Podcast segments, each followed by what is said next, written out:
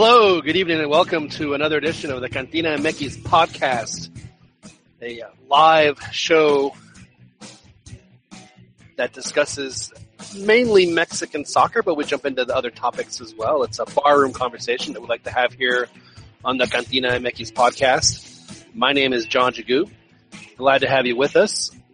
Uh, apologize for not being with y'all last week. We had some family emergencies and other little items here and there that uh, were uh, caused us to be unable to uh, produce a podcast last week, and uh, it was probably a good thing because uh, I'm sure that uh, if we would have asked uh, our good friend Mr. Tuca Ferretti any questions, he would uh, he not would have uh, he would not have responded. usted no me va a decir qué carajo tengo que hacer. Exactly. So it's probably a good thing we weren't on last week, but it's a good thing we're on this week. And we've decided to move our horario. We are now, uh, like, like America does every two years. We decided to cambiar de horario once again. We're going to be on Thursdays now. We figured that Thursdays were, would be a better day for us to be on since a lot of times there's games on Tuesdays and Wednesdays. And so it's, it's hard to do the Taco Tuesday and, uh, you know, Wednesday was our first day, but uh, there was always uh, running into conflicts with other games and this and that. But Thursday seems to be a, a, great day for us. A lot of folks uh, are more able to join us on Thursdays, and, and and as evidenced by the full house we have tonight. So let's get right to it. First of all, let's uh, go ahead and introduce our folks over in uh, Kyle, Texas, which is about 45 minutes from here. I'm in Lakeway on the other side of Austin. We have with us, joining us, our technical director, our social media manager, and fellow Pumas fan, at least for now, until another cat team gets going. Of course, I'm talking about Albert at Chiquiscampa. Albert, how are you? Hey, what's up, brother? Yeah, I'm doing good. Yeah, I'm, I'm bummed with the Pumas. I'm competing on Tigres and uh, Jaguares is just uh, left to the side for now. Yeah, your your your uh, crazy cat lady uh, teams are. Uh, well, I guess Tigres. Well, I mean, no, no one's really had a, a stellar season. One might actually might end up being uh, relegated, which I think is probably you know if it doesn't happen this year, it may happen next year because they're going to be in the same fight. But we'll uh, we'll get into that a little later. Good to have you on with as always, Albert. And uh, Albert, do you have numbers for, for for folks to dial? Uh, yeah, I'll have it set up here in a few s- a few minutes. Thank you very much. Now we are live on YouTube, and we will be live every Thursday night. And uh, I don't know if y'all noticed, but we actually started at 9:30. We're trying to, you know, we be a little more professional about how we do things here at the Cantina MX podcast. We want to have a set day, set time, 9:30 p.m. Central, 10:30 Eastern, 7:30 Pacific, uh, and probably uh, for the next couple hours we will discuss uh, soccer in general and other popular culture topics that might pop up here and there. Take as is the case today. Today is May the fourth, so May the fourth be with you. I know that uh, we have do have a lot of Star Wars fans that are listening to us, and of course listening to this uh, recorded version on our podcast. But none bigger than a gentleman who lives in South Los Angeles, a gentleman who occasionally wants us to call him Lando. Of course, I'm talking about Joel Aceves. Joel, how are you, sir? I'm doing pretty good, John. Although I'm a bit worried about about my Chivas. You're worried about your Chivas. I'm losing faith. Are you Yeah. losing faith because of the, you, you, is, is it the injuries, Joel, that is, uh, or, or is it Not- the coaching? No, no, it's it's just not being able to win at home, which is which has been going on for a while now, not just recently. It's it's I, I feel they haven't been able to have a good establish a good home field advantage. But even even if you remember, I don't know if it was a season or two ago where they they had like an insane amount of penalty kicks going their way, um, and they would still miss him or or not, or or they'll play with a man advantage and and still not win.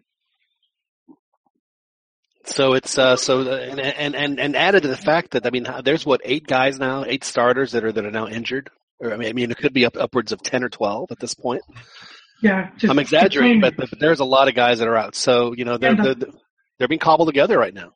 Yeah, the timing is wrong, you know, for all of this. It's very true, and it's something that I think that any, any Liga MX fan who's been watching the league uh, for a while can attest that uh, if, if you're going into if you've made the liguilla but you're sputtering, you're going to have a hard time getting out of the first week. Yeah, it's it's not making me uh in the Chiva forums I frequent is not making me uh And and you know you know what's going to happen. there. You know what's going to happen, Hoy. You know you know what's going to happen in the first round, right? It could, yeah, it could be another elimination. Third, third time. No, but you know who they're going to play, right? Could very well be, yes. You know it's going to happen. You know it's going to happen. Well, anyway. well, I'm sorry to hear, Joel, that your that your uh, that your your your your self-loathing has turned into self-doubt with your Chivas. We'll, uh, we'll we will discuss that a little later. We do have to introduce the rest of the panel. Uh, just a little uh, little uh, south of you, Joel, we have in Escondido uh, a gentleman who has watched his team lose only once this entire season in Liga MX. Uh, of course, we're talking about Santos Laguna.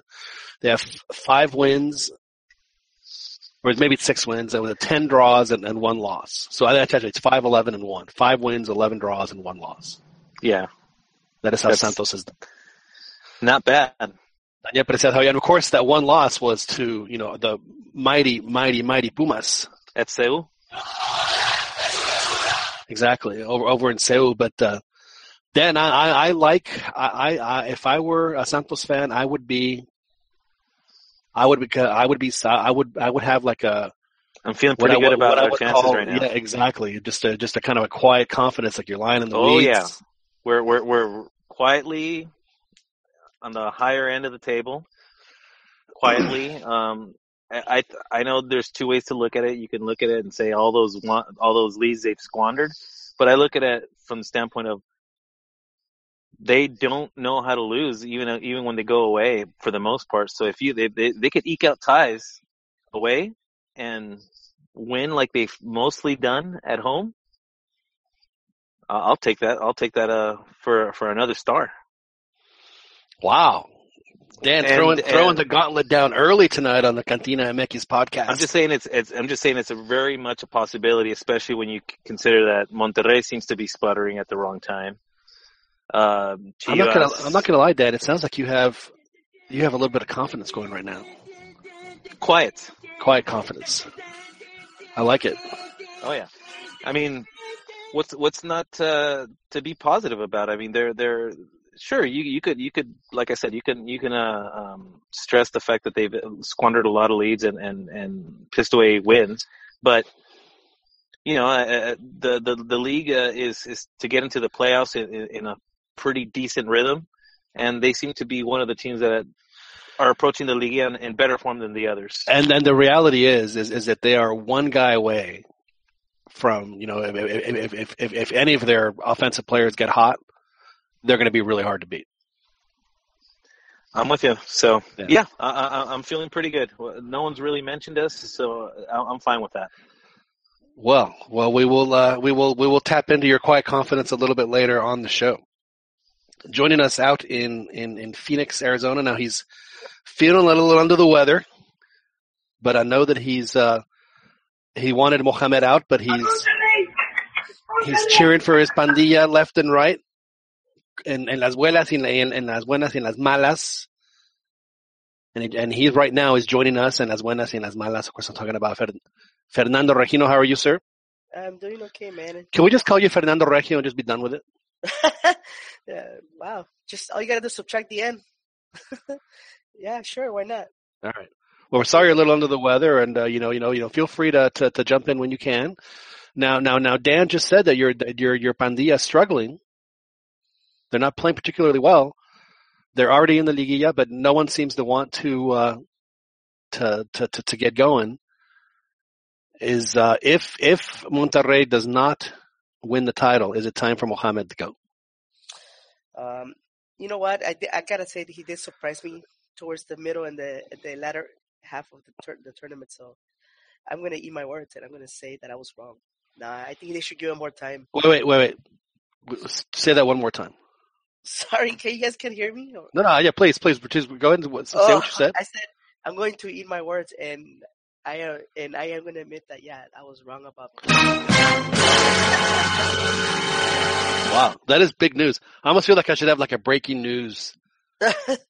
Breaking news: Fernando 80s words. I do that all the time. I don't know what you're talking about. Well, I don't have breaking word. I do have I do have a, uh foco rojos. Let's see, but that really doesn't apply though. So, well, well, that's uh, you know, Fernando. There's nothing wrong with with being against a, a coach or whatever it is, and then you know having you know if the team does well, they'll welcome you back. they know that you were in a bad mood when you were making all those you know those nasty comments before. They know that you were doing it out of love. They Yeah, understand. It was a ten of the month type of deal.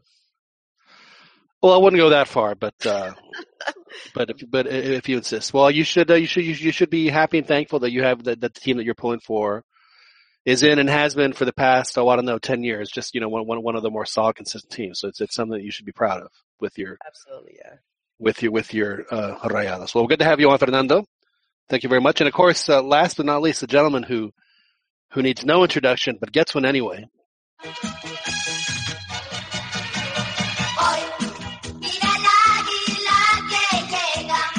course, we're talking about Ronnie de Luna. Ronnie, we weren't expecting this to happen, but if America loses to a team that loves beating America in the Azteca, it could be curtains for uh, At this point, it's not even about Pachuca.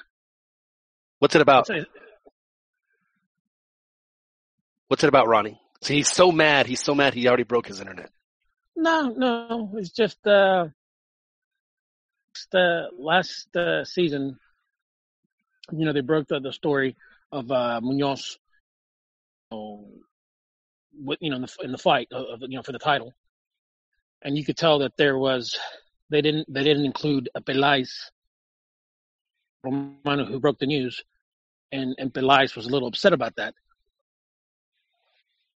And and then from what the, the interview that the gave earlier in the in the week that uh,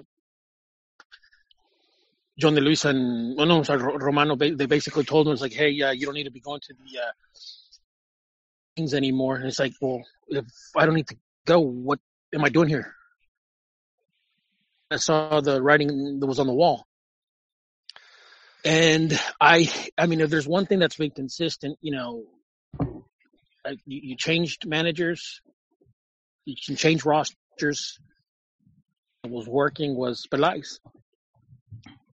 And Doesn't it upset uh, you, Ronnie? I mean, I'm just saying, just as an America fan, but just as as any, you know, fan of an, of, of, of, of any of any team or country or club, whatever it is, when they make these just insane decisions based on basically a pissing contest. It, it, it is. I mean, it, this goes this goes back to you know, in, for many for many many many years, people didn't know what happened until uh, Beenhakker told, told uh, Blanco on his show the reason that he was fired back in 90, in the what in the 94 95 season, was that um, uh, the the the, president no, wasn't even the president was one of the uh, uh, Diaz Barroso I think, no I think what yeah Diaz Barroso he basically uh, he was negotiating a contract with uh, Joaquin del Olmo. The they they they they weren't coming to an agreement. So the the executive you know goes to Beenhakker. It's like, well, look, we haven't resolved the, the issue. You know, the, the contract with him. I don't want you to play him. How it works? You don't mess with my with my roster. Oh, you know the guys. You know was just very capricious and you know one of those little you know uh, mi reyes that all like you know he had to have his way. And you know Beenhakker. Uh, Yeah, like Beckenbauer. uh, like Beenhakker, Fernando. I'm sorry. like No, no, Fernando, just very very thin skinned. Leo, he said Leo Beenhakker, he said, you know, sent him packing, you know, didn't give a shit about how good, how good the team, you know, was playing. Going to be my way or, or, or the highway. And that sort of, you know, that, that sort of, you know, Yeah, how'd that work out for him? Here- when that happened? oh, fuck no. In fact, uh, Zague even, Zague even fucking said, uh, afterwards that, you know, after he, you know, he, uh, they, they got, they, they fired, uh, uh, Beenhakker, they didn't, they didn't even want to play anymore. Wanted to go on vacation. So, I mean, they lost to Cruz Azul, I think, in the quarterfinals. So that's how bad it got. That they that they that they did that, that they were playing so poorly they lost to Cruz Azul. No, no, no. They were they were they they actually were playing really bad. They're one of they're one of in history. They're one of the best teams in in, in all of uh, Liga MX history. That that year, that season, uh, America, Oh, this was the season when they had uh Kalusha and and. B. Yeah, they were unbelievable. Wow. So so so the so Beenhakker leaves, But and- and- well, he doesn't. He doesn't leave. He gets fired. He gets fired. gets fired. Yeah. So so do you feel that, that that's what's kind of happening right now? With I mean, I mean just I mean it obviously it was a power struggle. You know, Pelas is like, man, I'm I'm going to play these games. I'm going to I'm going to go somewhere else where they let me build a team like the way I was I, doing it. in I, I don't think it. I don't think it was about this time. I don't think it was about a roster. I, I- I just think it was about egos. You know, uh, because I mean, honestly, why why are you going to divulge that information? I, I kind of knew that something was off. Last semester, last season when when uh, Paul Munoz thing came about, and and and I started to notice, and I started to notice things like, you know, the just. I mean, from the roster that came in with Piojo, and I'm not saying that you still have to keep, you know, Now, uh, Ronnie, are you, saying, are you saying it's an it's an anomaly when when your your VP in charge of player personnel doesn't know about a player personnel move that's happening? it's you tend you tend to question what's going on. You, you I mean, you, you really think that you're you're kind of hoping for someone to fail because they, you know, person, you know, exper- you know, having too much success or, or, or getting too powerful, Right. and uh, it's a shame. Yeah. How awful that that, that too much success in, in, in certain cultures is is a liability. Well, you know what? In Mexico, unfortunately, there's people that just despise other people's success. They do. You know, they they they belittle their success. They'll they'll do anything to to you know to basically just bring them down. Unfortunately, That sounds familiar. it is. It's it's a fucking honest tr- to God's truth. Man, it's it, it, They it's, ca- what they we, cannot- it's what we it's what we do to you every week on the Cantina MX podcast. The other person, you know, succeed. You have to bring them down. Well, so he's been going to be brought down a peg. Uh, your your gut, and I'll ask everybody this question. In a way, I kind of want America to get uh, knocked out of the the, the play. You know, not even qualify. So that's interesting. It But, is. I mean, uh, it, it would be it, to me. It's for me for Peláez. It would be bittersweet that the first season that you know the first season that he's gone, or not even yeah, the season he, he's gone. The team the team doesn't make the uh, the playoffs. Well, I mean, it, it to- just, to me I to the thing that- that I get worried about as an America fan is that every time that the that the guys that are more, you know, more Televisa than America get involved in the team. It, it, Not always, yeah. but but but I mean, it's uh, the the results are, are mixed to say the least. No, no, no. You're you're you're- you're absolutely rightly, John. For example, uh, Cañedo, he was in Televisa. He was he was a he he sold uh, tires, Michelin or whatever. You know, and he was ex- Elias, and he was Elias should have left. Well, see, I heard he was one of those guys, Ronnie, that like they brought him off. You know, those guys that eat fire on the streets in Mexico City. You know, that that they they they uh they put gas in their mouth and have the big thing and just just just blow it out. So I mean, like for example, the two, you know, the, the you know, Cañedo, who was a very successful back in the seventies, you know, he was a, you know, he wasn't brought up with Televisa. I mean, he, you know, he was a business guy, and you know, he didn't come in through, you know, he didn't come up through the ranks of Televisa, and you know, and it's funny, you know, same thing, ha- same thing happened to Peláez. You know, he got a little too powerful and didn't like that. So your gut feeling, I mean, you- you know, he's going somewhere else. Where do you think he ends up? I think he's going to take a. I, I, I um.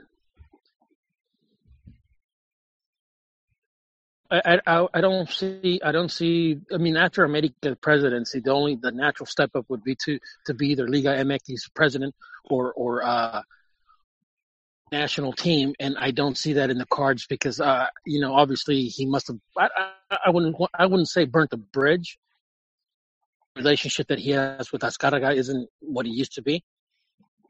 So I don't see that for him. I think that the natural him is to go into coaching and maybe do it abroad. Really? Yeah, I mean, he did say he did say that you know he wanted to start taking some trips. You know, I think that that's kind of your roundabout way of saying that you, that you don't want him anywhere near another Liga MX team. Uh, you know what? I don't really see. I mean, I, I can't think off the uh, off the top of my head. I can't think of a case where one club president goes to another club. That's, I mean, you know, what's his name? Uh, uh, uh, what's his name? Uh, Nebrica didn't do it. Borja didn't do it. Joel, where's uh, Pelaez going to end up? I, I think the doors are still open for um Televisa. You know, he could he could go to maybe Necaxa, but I, I don't I don't think he will go to any rival team. Which I would take him in a heartbeat. So you would you would absolutely. In fact, if if you heard the news that Pelaez had signed on with, it would just it would, it would it would excite you very much. Yeah, keep, keep in I- I- mind I he even everybody played. He even played. He he's wore the Chivas shirt before. But but but here's here's another thing, John. Here's another thing with Pelaez. You you know you had icons and the Reinoso and other and other uh, you know players that you know that did well with the club, wanting wanting Pelaez gone, and and I think that that has to do with you know, and this is what really bothers me that you know sometimes these players they tend to think that the club owes them something after their playing career is over. And I don't agree with that. No, I mean they- they'll have their little homenajes, but I mean, I mean, you know, they certainly, you know, unless if you're being paid as an in, in an advisory role, then I mean, your opinion really shouldn't matter one way or the other. No, But if they're paying you to give your opinion, then yeah, I totally wouldn't understand that. no, I mean, because because Blanco Blanco looked like you know, and you guys know that I I, I respect Cuauhtémoc Blanco, but when when you have a president, what uh, what 10, 10 You're not, you're, uh, you're not seasons- crying, are you, Ronnie? Are we, No, no, no, You sure? no. I'm no, I'm getting sick. That's what I'm No, getting. we don't have to. We don't have to drop the the sad music for you you, you tell us your your sad Yeah, story. you stuff. sound Okay. you sound like you know Blanco. It's like Carlos Hermosillo did with Cruz Azul. At, at one point, you just sound like a bitter old piece of shit. You know? Yeah, it was so bitter that they blocked him on Twitter. Yeah, yeah. so it's like, dude, it's just like, dude, you, you'll have your time, dude. It's like just chill, let the guy work. And and I think, you know, one of the few times I ever agree with, I, I think it was Faitelson that that that said that you know with Pelaez, were good. They were winning titles when times were bad. They were fighting for the title. Of I mean, his, I mean, they were they were clearly clearly the you know one one of one of the top three teams in the league as long as he was there. Because I don't think they did any worse than the semifinals. And, uh, no, and the one, entire one, time, one quarter, one quarterfinal, one one quarterfinal. quarterfinal. Okay, I mean that's that's still that's still impressive as hell. Yeah, yeah. And you know, and, And- and and four trophies to boot. So it's not like they weren't winning anything. No, and and what they lost the final to Leon, they lost the final to Tigres. Um, so I, I don't know. It's just you know, part of me wants them to fail, just so hopefully hoping that fucking Romano gets you know get gets the boot as well. I think, and I think, and I hope the fans, you know, turn on Romano. Which I I, I know that you know he's a Televisa, you know. uh you know, Well, so- how much how much of it do you think has to do with the fact that uh, that that that Tigres has become the you know not the glamour team but the glamour squad, if that makes sense. Where you know for decades you know that that that that was the. I mean, you, I mean, I'm not asking you personally, but do you think that there's something to do that, that there's some folks over at the mothership that have that? Uh, you know what? We should be the ones that have that kind of. You know, you know, we, yeah, we were winning, but we were winning with a bunch of scrub. You know, a bunch of you know We guys that just made dude, sense. we beat Tigres in the final. We beat Tigres in the Conca champion in the Conca champions. Keep in mind, we had them up against the ropes for we, we lost in the last second Dude, I- seconds I'm of the I'm game. I'm not, I'm not asking, that's what I'm, I'm not asking you. I'm, I'm asking, Yeah. I'm, you know, I'm asking, do you think that that is one of the reasons why they thought that, that they wanted to, cause, cause they want to, they want to recapture some of that, you know, part of their quote unquote reputation of, of, of, of who they are. Winning, that's who they are, and he was doing it. I just honestly, I think it was just a power play. Someone, someone's getting a little bit more respect than you. Someone's get, you know, and for someone's, you know, they were. He, Pelaez was probably hurting people's egos. So you want, you want Chucky Lozano to get a hat trick and, and, and, and knock them out. Yeah, you know, I think I mentioned this to Joel. huh? I'm starting to get to the point where it's like, you know what? Maybe, maybe I should just start rooting for another team. Técnico in the third division. Te vas You should pick, pick like Petroleros de Salamanca or something. And, uh, no, no, because at least I have ties to that team. You know, El Poli. you know, when I used to play the FIFA, like on Xbox speaking- and stuff, that was the Speaking only, of which, yeah. Poli. Um, I don't know if you guys know this, but the create the guy that created the Pumas logo,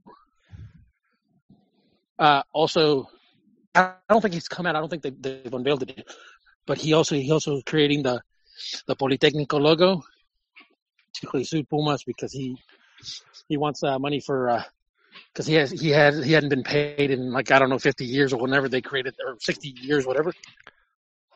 He created that uh, the logo for Pumas, which is a sweet logo by the way. That's weak sauce. You're taking your ball and going home, man. Taking your ball and going home. That's weak. Giving up. It's, dude, it's it's that, running a club like that. It's a shit show, dude. You know that. Oye, ¿por qué no le vas a las águi- a, a una y haces cambios águilas and go for mighty eagles? Run, you, you don't, dude. You don't run a club like that just on fucking e- on, on an ego. But I should have got out whenever they dumped all those other good players. He should have got out because he just they just left the team with nobody. And La Volpe was there, and he he made something out of nothing. He brought a 16 year old in, and he he did he did something with the real squad. Uh, You know, that's actually one of the only reasons I think you know, and I understand Ronnie your your your your your your your anger. I mean, let's face it, you're you're angry. You know, I mean, it's uh, but and and, I- and I can't bel- I cannot did you believe ever- and I, I, Did you ever? I can't believe Did you ever watch the? but I actually want America to do well because of level because of the, uh, because of what Chiqui said is that his the coaching job he's done this season is probably the best one he's done his entire career. it- it- Well, yeah, in a while. But did you ever watch that that that SNL clip with Chris Farley where he's like, I think he's taking like coffee crystals, like Uh-huh. goes berserk, Yes. and it's like, how do you feel? Angry. you remember that? I do remember that.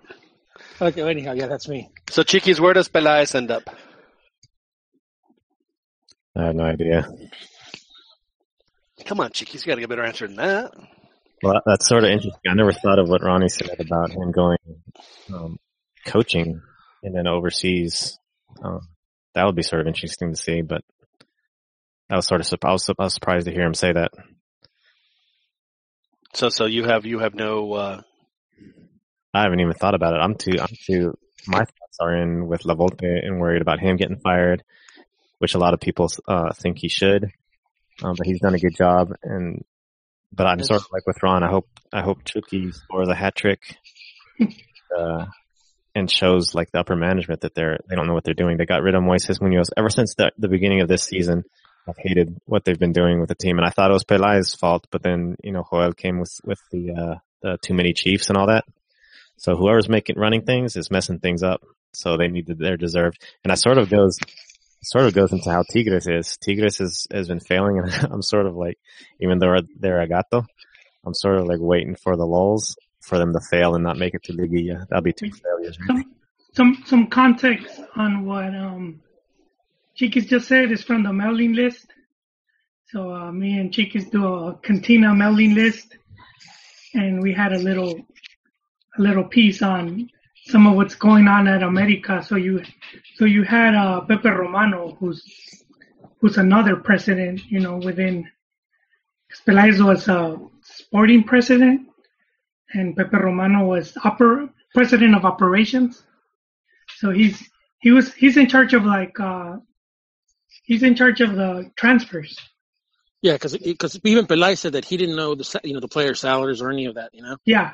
So I, I so you know I, I think that's that's something what they started to like I guess disagree on the direction of the team, and, and I see it happening around the time of the centenario, like where they you know I, I guess one side wanted to bring in like a name player or appeal more to the fans, and I think Pelaez was being more conservative. Like th- this is what's working, we're just gonna stick with this. He he had even And, and here's my thing. And here, here- here's my thing. I, I don't even think that the operation, you know, the the. I think that the because you know he would take care of the sporting and, and Romano, quote unquote, would would take care of the you know operations. Personally, I think that's just a bullshit position to keep you know to keep one of your friends. You know, and yeah. I, I- I mean, that is just beyond stupid. Yeah, and, and you know when when uh, they brought in Nacho, and and Pelaez was like backing him hundred percent, and even said if uh you know that he would leave if if Nacho fails, and Yeah. and so what I had heard around that time when they replaced him was that they asked Pelaez to to remain longer, but I think at that point he wasn't making all of the decisions, so I think uh I think that's what ultimately led him away where he's like, I guess they were still consulting him, but I think he wanted, he wanted full control.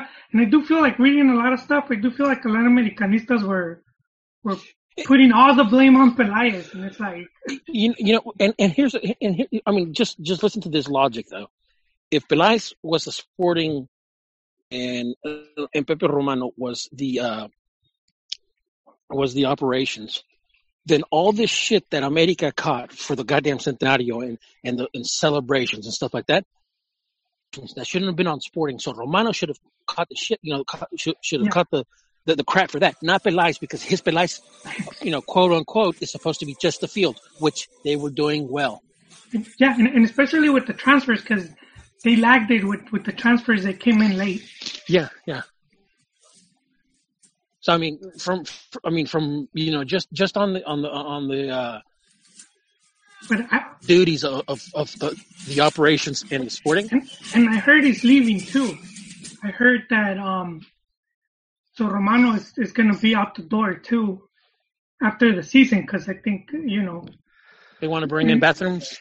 they're bringing in yeah Saint, Saint Santiago bathrooms Jimmy, And- Jimmy toilets. And hopefully he could lure in his good friend Piojo, and then um I think Instead of calling them Santiago bathrooms, can we call them Jim, like Jimmy bath salts? but I think a good move that they're making. Well, I don't know how good it is because I don't know much about the current guy, but they're getting rid of the the youth, the guy in charge of youth development, and they're bringing in one of the Tenas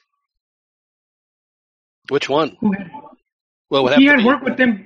He had worked with them before with when with the canteras, and Capitan he Capitan. did good job. Capitan, he was Capitan.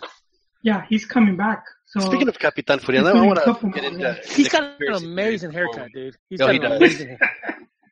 You know what would be awesome to see, Ronnie, is is Nacho Ambriz's haircut and Capitan Furia's haircut have a Yeah. you know like a major like Rams going at it to see who wins. Yeah. Because both those guys could you know that's that's like you know it comes to a point it's like it's like razor sharp. It's a hell of a good haircut. But but you know you know what guys uh, I find that a, just kind of bit how they're already talking about the new coach and all that and the season's still in full swing and La Volpe could win it. so it's like it could be counterproductive. I mean, See, this, don't it, it could be the ultimate. It could be the ultimate America fu to the the entire league for the fans. It's like seriously. I mean, it could if if they I end mean- up winning the whole thing and going, man, they've been they trashed our GM, they're trashing our coach, they're trashing our players, and you guys still aren't good enough to beat us. You know what? As, as, I mean, don't get me wrong. Just, just if anything, it's just for you know John De Luis and Pepe Romano. It's just a big F you. But I mean, I, I do, I do. I mean, for the kid uh, uh, Diego Lainez, You know, Ronnie, maybe as a protest yeah, in the in the first minute of the game, you should not scream at the TV when you watch like your normal. Just for a minute, as as a as, as a silent protest of what's going on, and then just and just uh, just watch the watch the, the the you know the team that's wearing the uniform, and that's all. You just you know, I need to ask uh, Ron why Jon de Luisa, who's vice president of Televisa Deportes, why was he in charge of sacking um, Pelaez? Because Pelaez wanted to stay until the end of the season. And uh, Jon de Luisa said, you don't want to be here, oh, I'll tell you why. just leave. Because he's like, like- he's like, why are you te- why are you saying this stuff on other channels? You know, that's that that's what our channel. That was it. Oh, okay then. Yeah. Damn. That's why they that's why they said, oh, you're gonna talk like that on the other channels. Adios. You you think uh, that's that's Vergara's end game? If you're gonna quit, do it through Chivas TV Oof, one day, you know. oof. Which which they plan to keep. You know, I don't know who's going to be dumb enough to buy it. Yeah, it's uh. wow. All right. So one thing that uh, I noticed about Liga MX last week was out of the eight teams that were, you know, quote right now in in the playoff zone, did all eight lose last week? I know, I know six of them did. I don't know if the seventh. I guess Santos didn't lose, but uh, and then and Tigres didn't because they moved up. So every one of the top six lost. The top six teams lost. So nobody's playing well going into the year. So so somebody. Dan thinks it's uh, it's it's it's his Santos. Dan, you need to tell me a, like a like a like some song or something that you know maybe I should get or, or like a like a famous Borgetti quote that I can play every, every time every, every time I mention Santos. You're gonna have to help me out with that. Get get get get some good Santos drops. There's a lot of ties actually. Chivas tied, Pachuca tied, But nobody won. Tijuana lost, Santos tied, and uh, Montegay uh, lost. Monterrey. Ouch. Ouch. My bad. Did it did, did you have latency issues there? Chiquis? Yeah, yeah was my, we... my niveles of uh, internet was failing. Is that what it was? Yeah. Did you have did you accidentally have to use Chivas TV for, for, for 10 seconds? Yeah, 56K. 56K was in effect. Now, now, uh, before we before we do go on though, before we switch gears here, I do want to mention that we have a number y'all can call uh, for the folks that are listening to us live. Uh, please feel free to call uh, 724 707 3826 and our pin is 13118 and we will uh, happily discuss anything you'd like to talk to us about here at uh, at the Gandina MX podcast. So please feel free to uh, to drop us a line. Chivas, they lose. They didn't lose, but they tied at home to Leon. They lost another player. Another one went down. They're down. I think. I think they're having to start to pull the from the U13 team because it's, it's gotten so rough for the roster there at uh, Chivas. So Joel, you're, you said you are nervous. You are nervous. You, you don't like, you don't, you don't like what you're seeing in the tea leaves. Just, I mean, I don't like what I'm seeing at home. Because I mean, the team, the team has been fairly consistent, and and um, you know, just playing the the cup games and then the league games. I understand that could wear you down, but still think at home you have to be dominant, and I think that's something they haven't been. They just haven't been able to do it. Not just this season, even past seasons they haven't been able to do good. And and this goes back to when um when my boy Chepo was the coach. They lost to Santos. They they lost like what three one or something during the playoffs. Um, so it's not new. So it, you know, I would say by now the team should be a bit stronger, but that just hasn't been the case. Why do you think that is? What, what do you attribute to what do you attribute? Is it could it be the fact that they only play in front of four thousand people every week? um, I think part of it is is the style. Uh, you know, Almeyda's playing style. He's he's he likes to attack a lot, so teams could just come. They they already know what to expect, so they'll just come in and bunker. You know, let let Chivas, uh, you know, do the desgaste. You know what's so what's so unfortunate about that is is that when he plays the counterattack game, they are unbelievably good. So it seems like he needs to mix it up a little bit. Yeah, but I mean, the game against Morelia was was when they went all the way to penalty kicks. The game against Leon, you know, it was one one, but their goal was off a penalty kick. Um, and they even struggled against Juarez, which was three two with a last minute goal.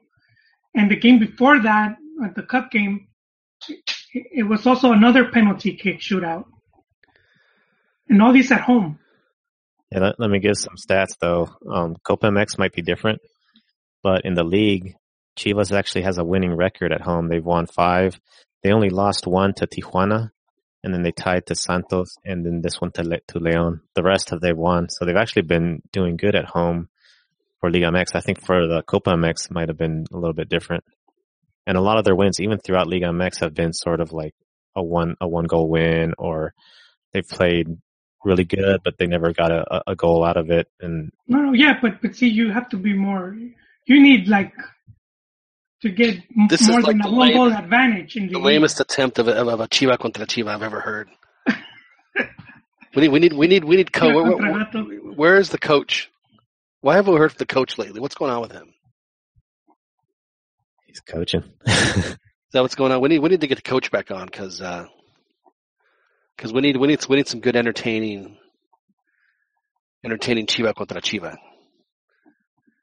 But um, anyway, now it, sounds to me, uh, Chiquis, that, that you are disagree with uh, with with Joel's position. You think that Chivas is is, is going to be just fine? well, if you, I, I'll, I'll agree that if you look on the surface, if you look at every one of their games, and if you're not a fan of Chivas, like a fanboy of Chivas, you'll see that okay, Chivas has this huge. They're almost they're almost like the Mexican version of Tigres, where they have Pulido, they have all these guys, and granted there's some injuries now, but they had all these guys during during the whole league, and they weren't blowing people away. They were barely scraping away wins throughout the season, and even in Copa MX, they had to go to penalty kicks multiple times.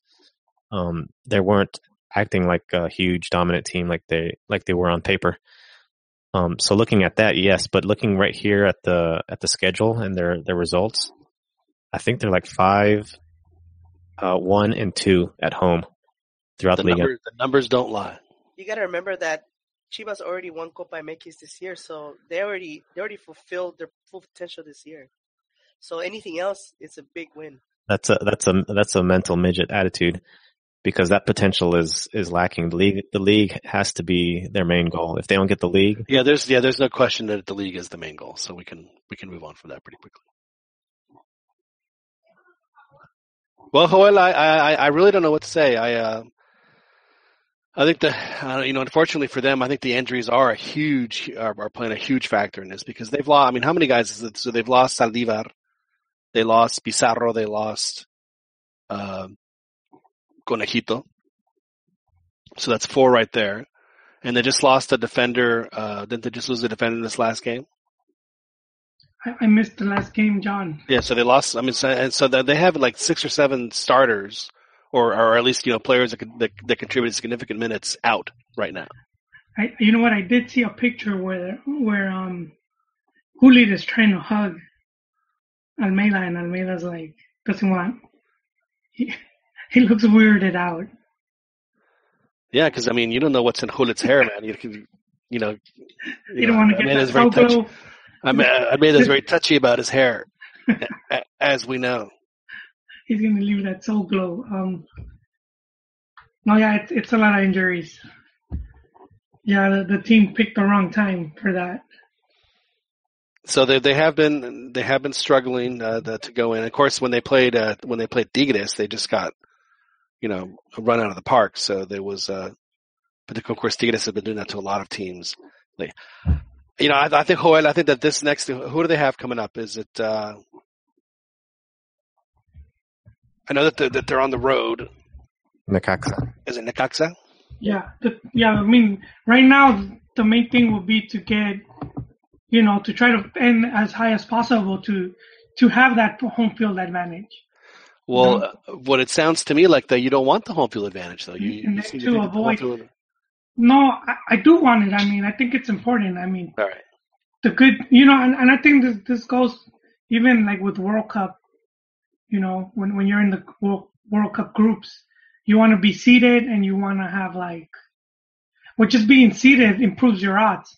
So it, it's like in when you get to Liguilla, Right. I just starting at home, Yeah. you know, Yeah, Or- or being in finishing at Cup home, means you're not playing seven of the other great teams of the world. yeah. So, so- yeah, that that right, that right there is a huge advantage. Now we we touched we touched earlier when we were introducing the folks on the show, and one of those is uh, is Monterrey, and Monterrey is a team that's kind of been hot and cold. They they they, they had they, they won their big uh, clásico, the norteño against against Tigres. They did it at Tata Manera, but then they go on the road to Veracruz and and and and, and pretty much lay an egg. And they get shown up by uh, by uh, Arevalo Rios doing the Locos y Libres. Tigres banda sign after scoring a goal for Veracruz in front of an, against Monterrey. So that had to have been, as a Monterrey fan, you had to be felt very disrespected there by by what uh, uh, by what Rios did. Fernando. Yeah, that did. Fern- Fernando's not answering. Oh, sorry, I just got back. I had to attend something. Okay. What did you say? no, I'm kidding. I, know, I was- just uh, pointing out the fact that that that uh, that, that Tigres is uh, not Tigres that that you know, Rayados are running a little hot and cold. So uh, you know they they- just like Chivas, you know, a, a win for them would, would would solidify home field advantage and maybe give them just a weensy bit of momentum heading into the uh, into the postseason. Yeah, unfortunately, they lost last um last weekend. Or last game actually.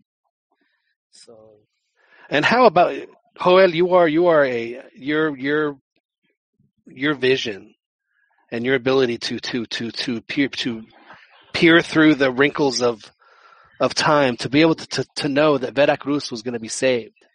You, you know what, John? They were they were my candidates, and then I I lost faith too because um they started having problems extra cancha, and they lost the coach, who a lot of my faith was on that coach, which was Carlos But but Reinoso, but but guess who has come in and saved the day? My guy, el bombero. El Cabezón Luna. Yeah, and but you know the squad is it's a lot of ex-Americanistas, so he had put together a team with some players that had worked together before. Um, but so, I mean, but I, I thought that after they let the coach go, and, and it seemed like things might not going to work out. And, Yeah, but the- then they got two Unbelievable wins. They got the win against Pumas, which uh, you know hindsight isn't really all that uh, impressive. And uh, then they uh, got the win against Monterrey. I mean, I mean, looking at their schedule, then because they had Tijuana, Monterrey, and Pumas, so the last three games. Thinking, oh man, they're gonna, you know, if they get two points out of that, it would be a miracle. You know, yeah, no, I was I was on that. I was with you right there, Yeah. John. Yeah, and uh, to, to get six points out of it out of two games, it's just it's just totally um, unbelievable. And then uh, you know the team that I think is is, is, is going to drop, I think is going to be Jaguares. I think Morelia is going to stay because uh, I mean Morelia has just they have so much more motivation to to to, to stay up because they won't have to deal with this you know for at least three or four more years if they can if they can stay up. And I think that that, that, that is that is more motivation than, than the Jaguares has. Because even if Jaguares stays up, they're going to be in this mess this year or next year and the year after that. It's hard, man. I mean, you had to deal with that Joel three years of uh, of getting the calculator out when uh, watching Chivas before before Chepo righted the ship. Yeah, you know, um, well, he helped. He he helped. Uh, Yeah, but they were in free fall too. at that point. He, they were in free fall at that point. that that one season, yeah, they would have gone Yeah. straight down. Yeah. Uh, he, you know, but yeah, Atlas was there, and then Chivas and Cruz Azul might be heading there soon. and the funny thing is, they, they they just ratified the coach. They said this project just started, and and uh, we're we're gonna continue. Who's that? Jémez? Yeah, and you know he's he's had two teams relegated before. Well, I thought that uh, the, the Yayo got got the got yeah, got the adios. If No? I thought, you know, I thought too. I thought uh, those were the rumors that if the that if Cruz Azul didn't do good, that you know they were cleaning house. I thought Yayo was going to get the zapatos cementeros. Well, but you know, at this point, it's like it's like is is Hurtado, you know, playing a big role still. You know, the promoter Carlos Hurtado, who Right. you know, it's it's now no secret for a lot of people that follow uh, Liga MX that Cruz Azul is one of his biggest clientes, and that he he always puts in a lot of players. Which um, yeah, that was who who knows who, who brings the players there, and that's it's hard to build a team if if you're not. Well, not only that, but I mean, just the players are constantly. I mean, it's a team that constantly brings in, you know, six or seven new guys every every season, and high price guys at that. And, and to me, you know, I think that they've kind of been like Chivas, where where I feel a lot of the problem has been they just gotten the the wrong coaches. And I was looking at some of the coaches recently because you know we're talking about a team that went from from Cruz Azulada used to be that they would lose a final. Right. That was a Cruz Azulada. Now they're now they're losing to Puebla, and it's a Cruz Azulada. Yeah, and that's a Cruz Azulada for just not qualifying or just losing a you know regular a regular season game. ¿Y la Like, Cruz Azuleó? So they, you know, they, they backtracked. And, and some of it has to do, you know, the way I, I was just looking at it was because they've had some coaches that where they just messed up. Tomás Boy and, and some of those I forgot. Um, You know, and, and then they have coaches that are that are that are that you know do reasonably well, but they fire them too. Like I remember Markarián was was pretty decent for them, and I thought He he was was a great yeah. coach. no, yeah, Markarián brought in a lot of players from the youth. from the youth squad. Um, yeah, no, I, I- don't, I don't think, um, I, I don't think Jimenez is, is the right guy for them. I mean, If even you- if he does have a good season, that's not good enough for Cruz Azul, you know. It, it, Cruz Azul is a team that needs, that needs a championship, so you need, you need a coach that knows, you know, that, that has the rings, you know, that, that he's, the players are going to believe in him because he's, he's been there before. And I see Vuce sitting on the sidelines. Uh, he would be my first guy, you know. Now, do you think that Vuce can uh, can handle it? Because Vuce is always, you know, he's done well, but he's every time he goes to like a bigger club, it's not, hasn't been as successful as when he goes to the. I'll just say the I mean- clubs that have less less people at the press conference. No, that's true, but I, but I think that's because you know if you let him work, if you give him free reins, and, and if you're at that point where you just need to step back, which which you know, uh, you could say America kind of did it when they brought in like, we're just, Right. we're gonna let you do your thing, and then once they saw that, you know, things were going, well, I was like, all right, get out of the way. Yeah, yeah. This is going too well. We got to get rid of you. No, it's like, nah, you know, this looks too easy. I, I think we could drive it now. Yeah, exactly. You're winning too much. Just, you know, I, I- do I do just as good with my with my fantasy team, so it's, it's I'm going to come in and do. it. We don't need you anymore. Yeah, but so I, I think we'll say, you know, if given if given, you know, free reins, let him do his job, he he could. I mean, he he just left Querétaro after giving him their first trophy ever, you know, first first division trophy. No, I do think that Vuce would be uh, would be an excellent choice for Cruz Azul, uh, provided, like you said, that he that he does be uh, afforded the, uh, the the luxury of time to uh, to put together a squad No, and, and, and make him play Yeah. his way. and and you know what, John, because seeing that De La De La Torre was there, I thought his first choice would have been Chepo. I, I really thought he would, you know, call his cousin and say, hey, "Come on over." And uh, what now we see Chepo, he's qualified Santos, and and You know, I think I think Chepo's happy where he is, and that's and honestly, I think if if Pelaez does go to another team, I think that he's going to go to a team, a mid-level team that he can build on his own. So I think he's going to take his time to see, you know, what team has the uh, you know the stronger youth teams. Let me just say that uh, in- I I did Dallas Cup a few weeks ago, and out of out of two of the of, of the U finals, they had four in one day. Out of two of those, the Querétaro teams made made those made those uh, made those finals. oh, They take that for what for what it's worth, but you know, for, you know, for, working. for a good for a, for a solid youth tournament like that, that's that's pretty impressive. We oh, well, you know what? There is a if, if Baños does re, does go to America, he might have to leave the national team. Jimmy That means that means uh, Pelaez could return. You know, so I, wouldn't mind, I wouldn't mind that either. I would. I I mean, I think you know, eh, no one in their right mind would would would not welcome Pelaez to coach you know the team of their you know of their the team that they support. I mean, it's you know I know that there were some detractors of what- of what Pelaez was doing in America, and you know as Ronnie said, you know the the, the results speak for themselves. You may not like his style, but but but you know the, the, it is it is based on you know you know his results. His end game was what happened at the end of the season. At the end of the season, they were they were playing for they were playing a lot of important games. Did they win all of them? No, but they're there. I mean, and and and and that is, you know, you you you cannot get any better than that. yeah, that was the quote that um, Ron told us when we were having that chat, where he said, uh, you know, at their best, America was winning, and at their worst, they were losing championships. Yeah, they were they were losing. It's like Germany. You know, Germany when they have good teams, they win the World Cup. When they have bad teams, they lose they lose the, the final. yeah, so I mean, seriously. John, speaking of youth teams, the under 17 just qualified by beating um, host Panama, which might suck if you're from Panama, to lose to Mexico again. Not only did they beat uh, Panama 1-0, but they eliminated uh, pa- Panama from from Yeah. the World Cup.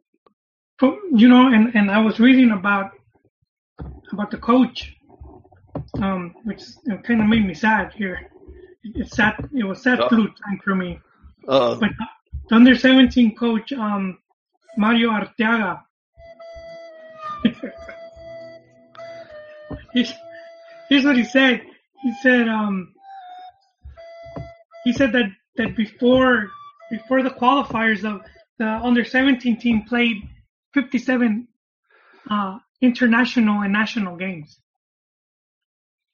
That's that's a good long proceso to play, you know, to travel and play all teams from all regions. And so you have these seven under 17 players, you know, playing abroad and, and winning tournaments, and then they return to Liga MX and, and sit right away in the bench. Yeah, you know, and, and actually, I was thinking about that. Uh, not just the, you're right. That is that is sad, uh, and that, that they have done so well. And you know, you know what? Like, like, like, ask yourself how how is a player like Lainez, who's making an impact for the senior team, how is he not even considered for the U17? You know, was was he ever part of the process? I have no idea, John. I was But, thinking or, or, or think about like a guy like Guardado. You know, Guardado was 19 when when when when when uh, when La Volpe found him in uh, you know, you know playing for Atlas, and I don't and and and Guardado wasn't part of those teams that made. You know, he wasn't part of the 05 team that would have, uh, you know, that that that won the World Cup. So the the, the whole youth thing to me is always, it's real iffy because um, you know you can uh, you never know what's going to happen with the with with the with the U17 guy. You just, you just never know. Uh, you know, could he peak? Uh, I mean, very few of them end up end up end, end up panning out. It's just, but but the fact that they're not given the opportunity, I think, is uh, is is is very. Uh, No, yeah, and even a lot of these guys should be playing like in second division, and and even second division has the the 10-9 rule or 9-9 rule or whatever it is. But but so you, even those teams are filled with foreigners, and I, I think that just hurts us, you know. It does, and uh, you know, case. But the other thing that I think I think hurts also is the fact that you know why on earth does a does a, does the U seventeen team need to play that much in, in the span of a year when you know they you know a lot of that means that means that they're they're missing time away from their club team. Yeah, So uh, you know, I think about that kid uh, for uh, for Santos. You know, why didn't we see him after the U twenty World Cup play for Santos? You know, he was on fire. I mean, they were having scoring problems. Hey, you know, plug this guy and see what he can do. It was because you know, like two weeks later, he had to go on the on the to start practicing for the U twenty World Cup. It's like, man, you know, let him. And if he has a chance to play, let him play. yeah, that that is true. I, I think in, we're we're just missing out right there on that part. Yeah, I mean, I mean, I Mhm. think that Mexico over prepares for tournaments like that. They don't have to train for as long as they do. I mean, look at how well Mexico played in the in the 2014 World Cup when they only, you know, just like everywhere else in the world, only had three weeks to get ready. Yeah, And- we have And, we have like a and, and month, they and they and they an did extra month. right. Like like, but in previous World Cups, you know, that's what they used to do. They used to make the, you know, when Chicharito was scoring goals left and right for Chivas. And then, and then, like in week twelve, it's okay. We got to go to Valle de Bravo for you know to go shoot commercials for six weeks. That's asthma sandwich. Yeah, exactly. I mean, that's that's ridiculous.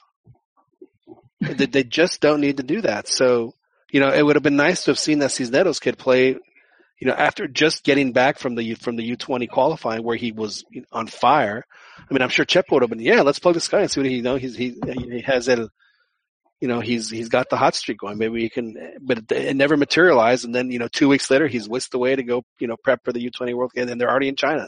Tournament starts. for, for the under 20, there's like three or four players that that are not going to the World Cup. And I know Montes is one of them.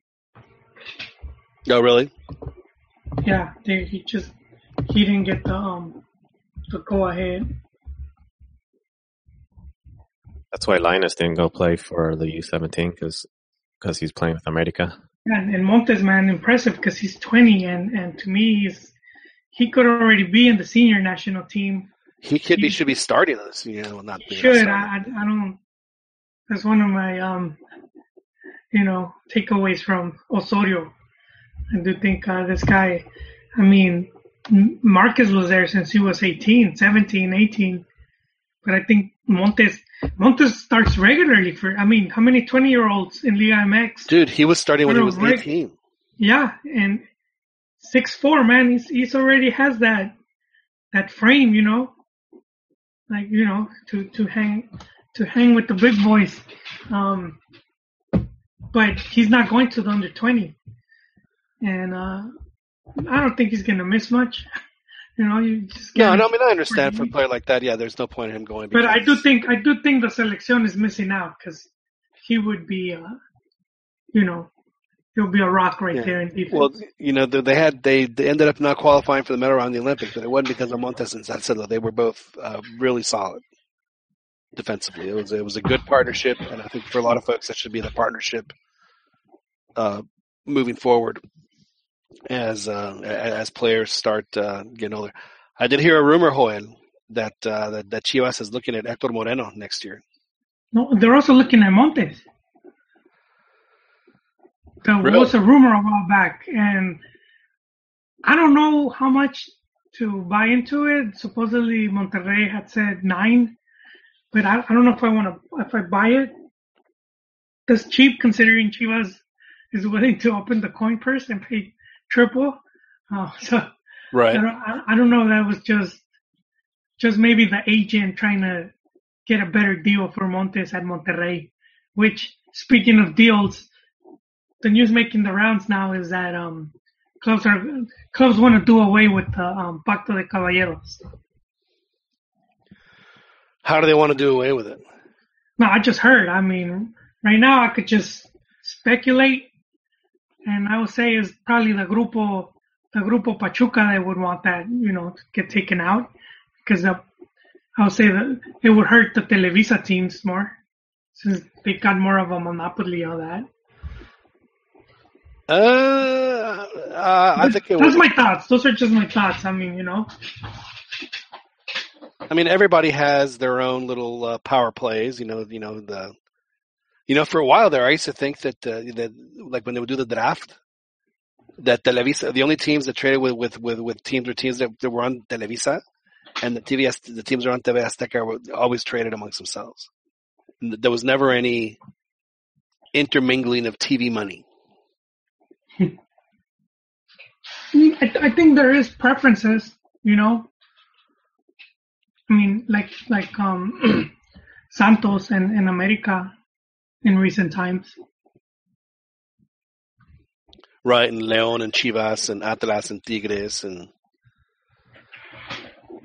you know, I wish I wish I wish Pumas could could could generate some players that they could sell. It's been it's been a while since we've since Pumas has uh, had a, a player of that caliber go on his merry way.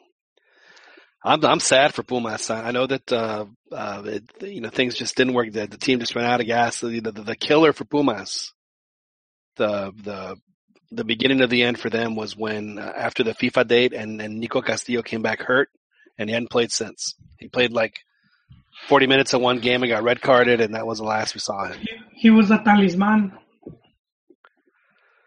Yeah, so uh, unfortunate. So yeah, it was uh, just uh, and you know he had he had the leader the, the leader de goleo at eight goals. He's still the leader de goleo at eight goals. Eight goals. You know what I heard? And he hasn't and he uh, hasn't played in, in over a month. and he's, he's still the leader. Still the yeah, leader. that, that definitely hurt Pumas. So what I heard was that Cruz Azul had the option between him and Cauteruccio, and they ended up going for Cauteruccio. I was thinking, you know, Cau- Caut- ended up being a dud, you know, That's why I'm scared. Cartucho quemado. But you, you know what I'm, I'm, I'm gonna say? Part of that, because it looks impressive, 29 goals in three in three seasons in Argentina. But we have to keep in mind that Argentina went up to 30 teams. A lot of those teams are pretty weak, so, Right. so he could be banging hat tricks against, you know, some really soft sides right there. You're saying that they're saying that even you and I could score against some of those teams. No, but no, no, it's not that weak. But Not that but, bad. You know, Not that bad. No, no, it's Argentina still. It's highly competitive, but Chiquis, do you, you want in on my Pumas pity party? Uh, well, I was going to say I was going to follow up on Joel what he was saying about uh, Cauteruccio. Um, that when you guys were talking about Vucetich on the Cruz Azul, I was like, no, man, don't do that to him because that play. I mean, they, they talked about the the Bruja going that one day, and they and they win, but then there wasn't any talk that that Bruja needs to go every single day, every single week, because the the week after They end up She up, needs to be at the at up the weekly team meeting. every week. They need they need the Ministry of Magic, John. That's right. So each goes, Got a bunch of wizards all over the. who's a teach, but they're get messed up. I would love for Vucetich to go to Cruz Azul and, and do well. Just like I really want Pelaez to go to like a.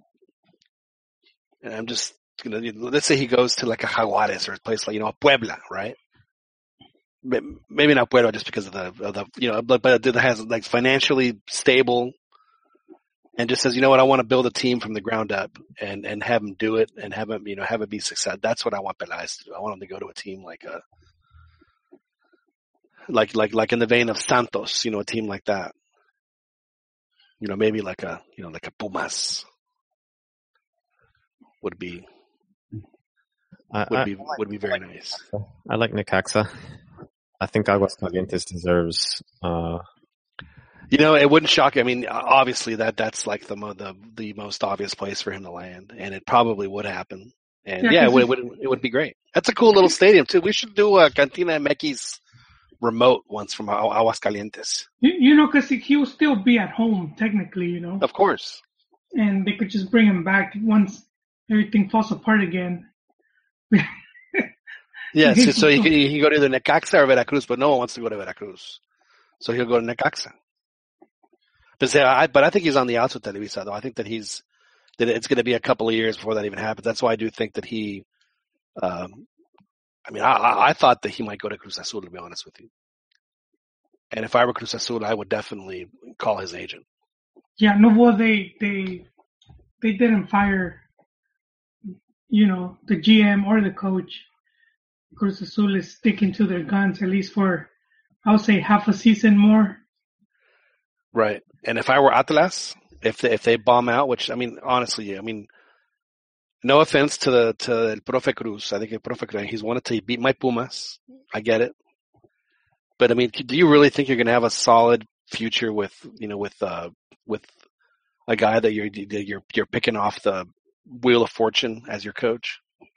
Oh man, you you know what? Speaking of Atlas, uh, the in Guadalajara they did a commercial. They did a commercial about like just basically not, you know, like don't throw trash and and and with the parking don't don't take up two spaces. Uh huh. And and they did it like in. Have you ever seen like the movie Amelie Yes, or Amelie or I don't, I don't know how to pronounce it. Amelie. There you go. That that movie. You know how she talks about sometimes like the daily routine. Right. So they did it in that in that style, like, and so they were profiling. I think his name was Juan, and they were saying Juan is is an Atlas fan, and he has a dog, and every day he likes to do these things, and his birthday lands on this day, and on that day, that's the day when there's, you know, when the rain falls, and because the rain falls, um, when he ever throws a party, people don't go to his house and, and stuff like that. It's kind kind of funny, but uh, it triggered the Atlas fans because you know they kind of made him look like Knuckles, you know, cause, just because the dude that they used, you know, kind of overweight dude, and then throwing trash and just just looking like a knuckle. So they complain, and this was a commercial from the from the um, um I don't know they call it Hacienda, for this was from the government, from the Guadalajara government. Atlas came out with a good Star Wars commercial today. Pretty cool. Did they really? Yeah, it was like with the credits, the beginning credits for Star Wars, and it said the última jornada de la Liga MX, and it said Atlas faces whoever, blah blah blah, with the with the theme music and all that. Let's, you know, that's something that I, I don't think I'd ever think I would ever say on this podcast. But let's talk some Atlas. what is going on with the Rojinegros? I, I mean, Tom uh, Marshall wrote an article. Could could this be, you know, finally the year? Oh snap! He wrote he wrote an article on that on them, Yeah, the possibility of winning. yeah. I wonder how long he's been waiting to You know, we're we're talking about teams that, that are coming in hot. Honestly, the hottest team right now in the league is Atlas. And their coach won it with Atlante, Yeah. which is nowhere to be seen now. No, they are. Yeah, they have. Uh, So if he, you know, if a coach can do it, that that would be the one. You remember when Atlante even had Barcelona down 1-0 and they could have gone up two, but somebody just like completely just had an awful episode. Like uh, you just just he just missed. He had like uh, practically an open net and he missed it. Yeah, and no, uh, yeah, they could they could have gone up 2-0 on, on on Barcelona.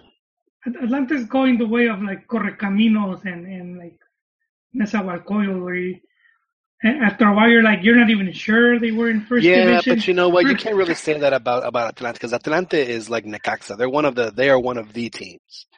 You know, they've Yeah, been but around they've for been 100 years. for- I know, but like newer fans, they're like, who?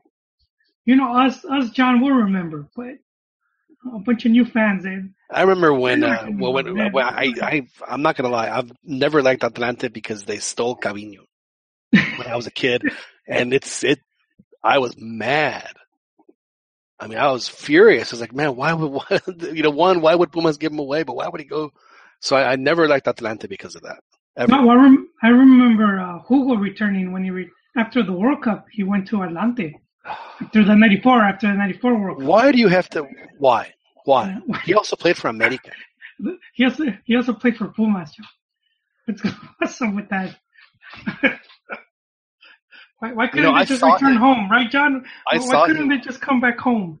Exactly. I saw him in MLS, uh, and I remember I was um, I was driving um, from Austin to Dallas, and sometimes you know this was back before the days of uh, of having everything in the in the palm of your hand. So I stopped and I wanted to read the paper, so I read the paper somewhere for about twenty minutes, and uh, there was a tiny little blurb in the sports section that said it said this may not be news to a lot of you around here. uh, You know that that that that Hugo Sanchez is going to be playing for FC Dallas, but it said, but to the Mexican, but but to the Mexican community that lives in Dallas, this is the biggest news they've they've they've heard since they've lived in Dallas. And sure enough, Hugo Sanchez ends up uh, playing for, and I saw him score at Chilena uh, Oh. at the Cotton Bowl when he was with FC Dallas. It was uh, it was That's when they cool. were the burn, right? The Dallas Yeah. burn. right Dallas Burn exactly. You, you know what? I saw him score the best um shootout. Was it called shootout? Uh huh. I saw him score the best shootout because What uh, the, what did he do? the the game was tied, so it goes to shootouts, Right. and uh, you you were like, you know, for for those that don't remember, it was it was you had the ball like how far from the from like the, thir- like from 35, 40 yards out, like like like two 18s. Yeah, and then you would run with the ball, and then you could shoot or juke the goalie out. But what Hugo did was he went up to the ball, and then he, he flicked it up, and then he walked while bouncing it on his on his feet. he was walking. It looked like he was practicing, you know, like warming up, and he's just bouncing it. And he got to the edge of the box, and he just he just like did like a first time shot and just put in the corner. That's oh, I was like, damn. So-. So he juggled he juggled the ball up to the top of the 18 and then just blasted it. and yeah, and he scored it. I was like, God damn. he made it look easy, man. Went to the park. I, I couldn't. I couldn't do that, John. I, I tried. I tried in vain. Yeah, that was that was the best shootout I saw. Cause and and you know if you saw shootouts back then, Oh, they yeah, were, they were they were terrible. horrible, man. Yeah, these guys would miss. It, it looked like Sunday pub teams, you know. Yeah, because they had the one on one with the keeper, and they they tried like the craziest stuff. Like, dude, just chip it over him, or just make one move. That's all you have to do. And even when they chipped it, they'll end up in the stands. Oh man, that's that's classic MLS. I, I I got to go to um the very first Galaxy game, and they gave me um they gave me a program, and uh, man, I think I lost it. But See, It- it- it's a good it's a good thing that uh, that brother Ron's not on because he would have wanted that for his Citadel.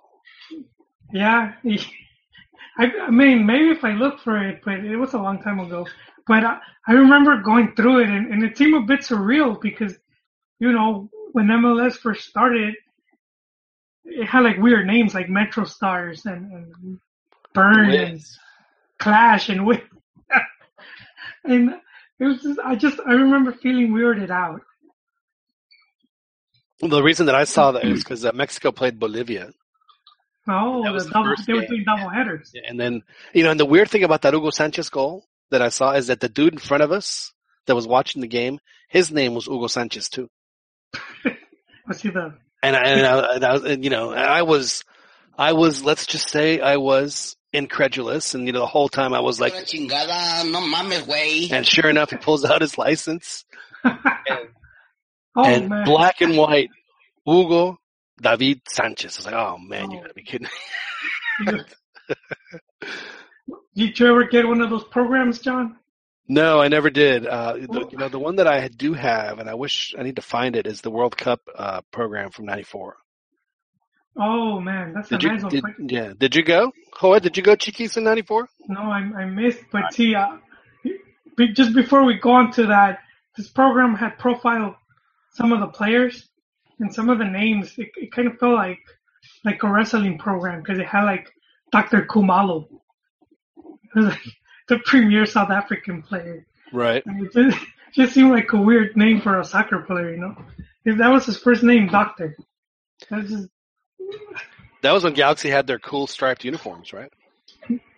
yeah, it looked weird. And no, but they had um, they had Andrew Shue, who was Yeah. uh, The guy from was- Melrose Place.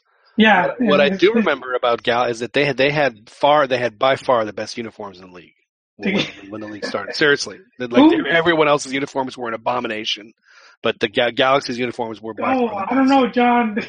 It's like it looked like a Halloween type costume, right? Yeah, It was but I mean, green, orange. no, it I wasn't think- orange. It was it was green, black, and and blue, and yellow. It just it looked like a papaya gone bad. You know what it looked like? It was like it was like if it, like if you if you hit the wrong filter on Photoshop when you were tr- trying to do something to the Leones Negros shirt, like like oh a different bunch of colors come up. That No, was the Galaxy shirt. See, now I think Le- Leones Negros shirt is you know the second best uniform in the world. So DC United did it right for the MLS. that is true. They did have good uniforms, but they're, they're probably the best ones. Yeah. And but but enough enough of that. Yeah. So so I, I have some very interesting stories about the 90, the '94 World Cup because I went to three games in Dallas. The first one was Spain, South Korea, and that was the the same day as the whole OJ thing. oh wow, Yeah. So because it was the first day of the Bronco. Yeah, in fact, in fact, the Bronco was happening. We stopped at uh, some Tex-Mex place on the way home to catch a bit, of, a little bit of the NBA Finals, and we didn't get to watch it because there's there's the freaking Bronco anyway. But uh, the Spain South Korea game ended up two two. It was so, it was it was like a, it was like a family reunion uh, where we were sitting because I, I ran into so many people that I that I'd known or I hadn't seen for years. You know, just people that just random. Oh my God, you know, because it was the World Cup. You know, it's like when are we going to get a chance to do this again? Did you see both the Barcelona coaches, Luis Enrique and Pep, play? I did. Uh, and Spain goes up 2-0 and then, then the Koreans, as, as they do, because Spain couldn't handle the heat, just wore them down and tied it and tied it 2-2 and they, they came real close to winning it. Yeah, I remember. And, and the I Korean fans were fantastic. They were such a good crowd and they were, they were just so into it and they had these, these, uh, chant, they were in the, in the corners of the stadium, but they were dominating the corners of the stadium. And the whole game they would do this thing where they would just bang, you know, these, you know, two beats, bang, bang, you go, Korea, the whole game. And it was, it was impressive as hell. You know, and then the Span, back then the Spaniards didn't have anything. You know, they just had a couple of songs and the songs were terrible. So there just, there was no, they were being drowned out by the Koreans. So, so that was the, that was really interesting. And it was, uh, pretty reasonable as far as temperature. The second game was the Sweden Saudi Arabia game, and that was like in a hundred and something degree heat. It was at noon, and it was right in the, the heat of the day. The the sun was out. Luckily, there was this lady that had uh, she had a, a a, a huge Ziploc bag, like one of those industrial sized Ziploc bags, full of ice cubes and paper towels. I mean, like like it must have weighed like thirty pounds. I mean, it was it was she had a bunch of them and she and and she was passing them around to, to the crowd, you know, for us to cool off. It was, uh, yeah, it was great. It was like, like, thank you, lady. So it was Sweden, Saudi Arabia, uh, sold out, it, and the, the stadium looked fantastic. At the fifty, at the the midfield stripe, like the f- first ten rows on either side, and the both the upper and lower deck, solid green for the Saudis. It was hilarious. Hmm. I die. I mean, I, I, I couldn't, I couldn't, it was just the funniest thing I'd ever seen. They had them, they, they bought the best seats in the house without any problem. And then probably a couple of rolls to keep them Yeah. empty. yeah. And you know, again, it was just, it was, it was, it was exactly, it was, uh, it was a great, uh, it was, it was a great atmosphere and Sweden ended up winning that one three one. 3-1. I had a friend of mine who almost passed out. We, we, we stupidly drank a beer while we were there. We were just dying. and then we went to a restaurant in Dallas and ran into Jerry Jones, the owner of the cow, who was also at the game. And we Oh. asked him where he was sitting and, and, and, and, uh, he said, you know what he said? This is hilarious. Cause we did, we, we did ask him, so where, where were you sitting? And he, he said, I was nowhere near the guys in green. I just remember that. That's hilarious. Holy crap. Yeah, it was, uh, it was pretty funny. And then the last game I saw was the uh, quarterfinal between uh, Brazil and Holland, which was probably the greatest soccer experience of my life. Was that the one? Does, is that the one where Branco scores on a free kick? Uh, yes, it is. Oh, you know, that's the other thing about the, the, the, the, the round of 16 game. The second game was that Argentina Romania game that we were watching Oh. kind of just, you know, dead asleep because we were both exhausted from the game. and that, that was easily the best game of that World Cup, I think, that Argentina Romania game. That's the one after um, Maradona gets expelled, Yeah, it is. and then Argentina kind of crashed a bit morally. Yeah, they lost to Bulgaria and then they lost to Romania, but I mean, it was a hell of a, I mean, it was, I mean, Romania, that was the team that's, the, every goal they scored was a golazo. Romania. They had uh, Gheorghe Hagi. Yeah, they had Hagi and Jordanescu and, and, and Petrescu, I think was the other guy. They were, they were fun to watch. Hagi was in Barcelona, if I'm not mistaken, and some of the other guys you mentioned ended up in Mexico. In Really? Tigres. In Tigres. Jordanescu played at Tigres? I think I remember that. Yeah, some of those guys ended up at Tigres, which is, you know, we talk about Gignac, but hey, man, it's happened before, you know. But a lot of these, you know, some of these guys writing now, they're they've just been following the sport for less than ten years. So know? the, uh, the night before in Dallas, there's an area in Dallas called the West End. It's right next to downtown. This is, of course, 20 years ago. So my, my friends and I, and, and I told my, my buddies, I was like, just trust me, we're going to have a good time. Because, cause, you know, the West End was really touristy back then. It was like, you know, like if you were local, you wouldn't be going to the West End, but that's where all the tourists would go. And so sure enough, we go and have dinner at this on the border, little Tex-Mex place and, uh, have a few margaritas. And then we, uh, we started hearing drums in the distance, you know, the, and sure enough, not 20 minutes later, like 10,000 Brazilians show up, followed by about 10,000 Dutch fans right behind them. So the party was on and it was, it was just, uh, I sold, I had a, I had a, a shirt that I sold for 90 bucks. Uh, for this guy just because he was so he just had to have it for for the game the next day. It was what what shirt was it? it was a Brazil shirt. Was it like a T-shirt or like a jersey? Uh, It's a knockoff, John. You buy no, it was. I think it was a jersey. I think it was a jersey. you bought those knockoff jerseys that No, I think it was a no because it was the Umbro. scratchy and, and they make you sweat more. No, no, no. Joel, please come on. Joel, Yeah. I'm sta- hey, when I go to LA next to Joel, I'm staying at. I'm, we're staying at the Beverly Hilton, man. I mean, come on. You There was, you know, you know, I was, uh, I was in when I was in Germany, and uh, I forgot what city I was in, and and, and I, I was eating a torta, a, a donor, donor or something like that is called, uh, and and uh, this is Mexican dude, and we're just talking about, you know, we're talking about the game, and Costa Rica had just been eliminated, so this family of, of ticos came in, and um, their youngest kid was like special needs, and uh, he so you didn't you didn't play the sad music for him? No no. No. Okay. because what happens he he tugs on his shirt and then he points at my friend who had a he had the original Mex shirt they were wearing that. And he's like let's do an exchange. And he he had a knockoff man. And the dude was like he hesitated but then he just he took it off. But I remember what was funny was that um the shirt did not fit him. It was it was so tight it was so tight on him. It, it's almost comical. So you had to walk around the rest of the day wearing that really tight shirt. Yeah, man. Did, did he did he did he attract any attention? No, I don't remember. I mean, we we just you know I just we ate food and then we went our separate ways. But I just remember him having a hard time trying to put it on.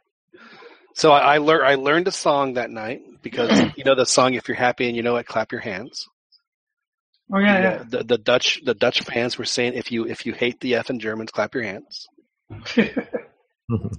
So I, I learned that song, and, uh, and it just it was just a huge party for you know for three or four hours. It was it was fantastic. You know, by two two thirty, everyone's telling you know, everyone's you know on their way home, and then the next day the cold front blew through, so it was only like eighty five degrees and cloudy, so the weather couldn't have been any better.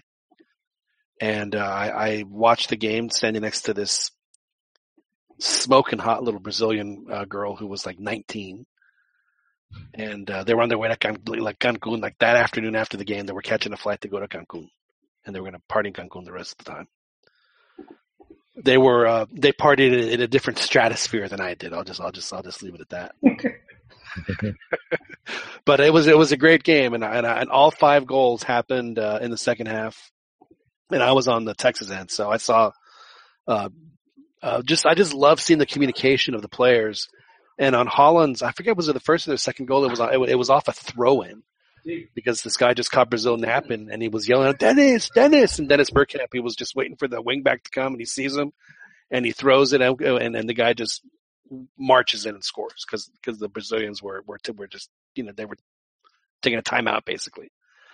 It it was a lot of fun. It was it was really and just to to have a game like that in Dallas. And the funniest part about the whole day was watching the news, on, like the local news in Dallas. You know, th- thinking that you know the entire world just witnessed one of one of the great games in history, and you know the whole the entire world is talking about it. They couldn't they couldn't be be bothered to mention what what happened in their city. It just it just it just I think the uh, the sports guy when he's you know he's done his report and he looks over to the anchor. Oh, and by the way, today in the Cotton Bowl, Brazil won three to two over Holland. That was that was all the coverage it got on the on the local news. Well, even even today, we, we saw that uh, a reporter asked uh, Schweinsteiger if he was going to win the World Cup with Chicago Fire. so back then, imagine what it was like. Right. Now, to, to their credit, the Dallas Morning News uh, back then, because of Steve Davis, was uh, you know one of the few uh, newspapers at the time that had a weekly soccer column. They did a fantastic job. I mean, they had it on the front page. They had a special section.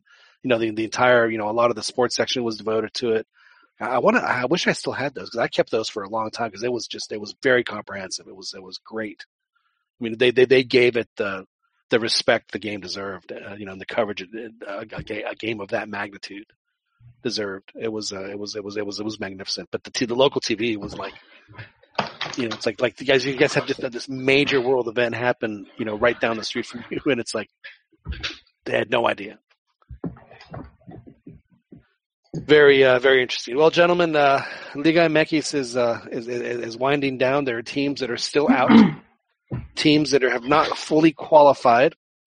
That, if I'm not mistaken, and this just goes to show you, you know, is it is it mediocrity or parity or whatever it is? But I mean, the, the, the, the, there's a team in first place with with a 26, 28 points, and the team in last place is what maybe ten points behind, eleven points behind. So, not uh, you know, there's definitely a lot, a lot of you know, Pumas is, is on a like a five game losing streak, and they're only four. They were only like three or four points out of the so they were firmly in the playoff zone before Yeah. they completely fell apart. That's why to me it's mediocre. You you could suck for so long, you could mess up, and then you you just win two games and you're back in. So you think it's uh, it's uh, a mediocre? So you you don't think it's parity at all? You think it's just crap? I mean, there is there is there is parity, there is parity, but but because it's it's a playoffs and, and you could qualify through eight, that makes it you know that that that cheapens it. Well, I remember it used to be ten. Yeah, it, was, It was awful. it used to be ten, and that's and then they used to have groups, which that's how you had the super leader. Yeah, so Pumas has 18 points. They've been on 18 points for a while. They had they've had one tie and four losses in their last five games. So, and even at 18 points, they're only four points away from the last spot. You, you know, you know what, John? I, I, don't want to cut you, but I don't want to forget either. So, so you know, we talked about this a few podcasts back, how you know, like the media exaggerates. So, so they were talking about uh, Chivas super leader. You know, they have the super leader, and they were like one point. They were one point from Pachuca. So, you know, so so we talk about how, you know, that was a carryover from when when teams had when the league was like four groups, and each group had a leader, and and the the leader with the most points was the super leader. Right. So it made more sense back then, you know. Just, Yeah, now you they're just the leader. Yeah, I mean, to now to call it super leader, you would have to have like a good ten point lead. So this is this is the recent one I've heard, John. And I just heard it a, a while back when Chivas just qualified. So this is their third straight, um, third straight liguilla they qualified to. So the article said Chivas regresa al elite, regresa al elite del, del fútbol mexicano. And it's like, it, it was a bit laughable to me, especially because there was another article saying it's been six years since the top five Mexican teams have all been in the Liguilla at the same time. So it's like, which one is it, man? Is there really an elite group? I once, uh, years ago on Big Soccer, I, uh, something weird, like all four of the, of the, of the quote unquote big four teams, you know, Cruz Azul, Pumas, Chivas, and America won in the same week. So I said, hmm, I wonder when was the last time that happened. And I had to go back to, I think I wrote it like in 20, in 2008 or 2009. I had to go back to like Oh, wow. 2002. Or it was, it was something ridiculous to find the last time that the, uh, that all, all four of those had won in the same week.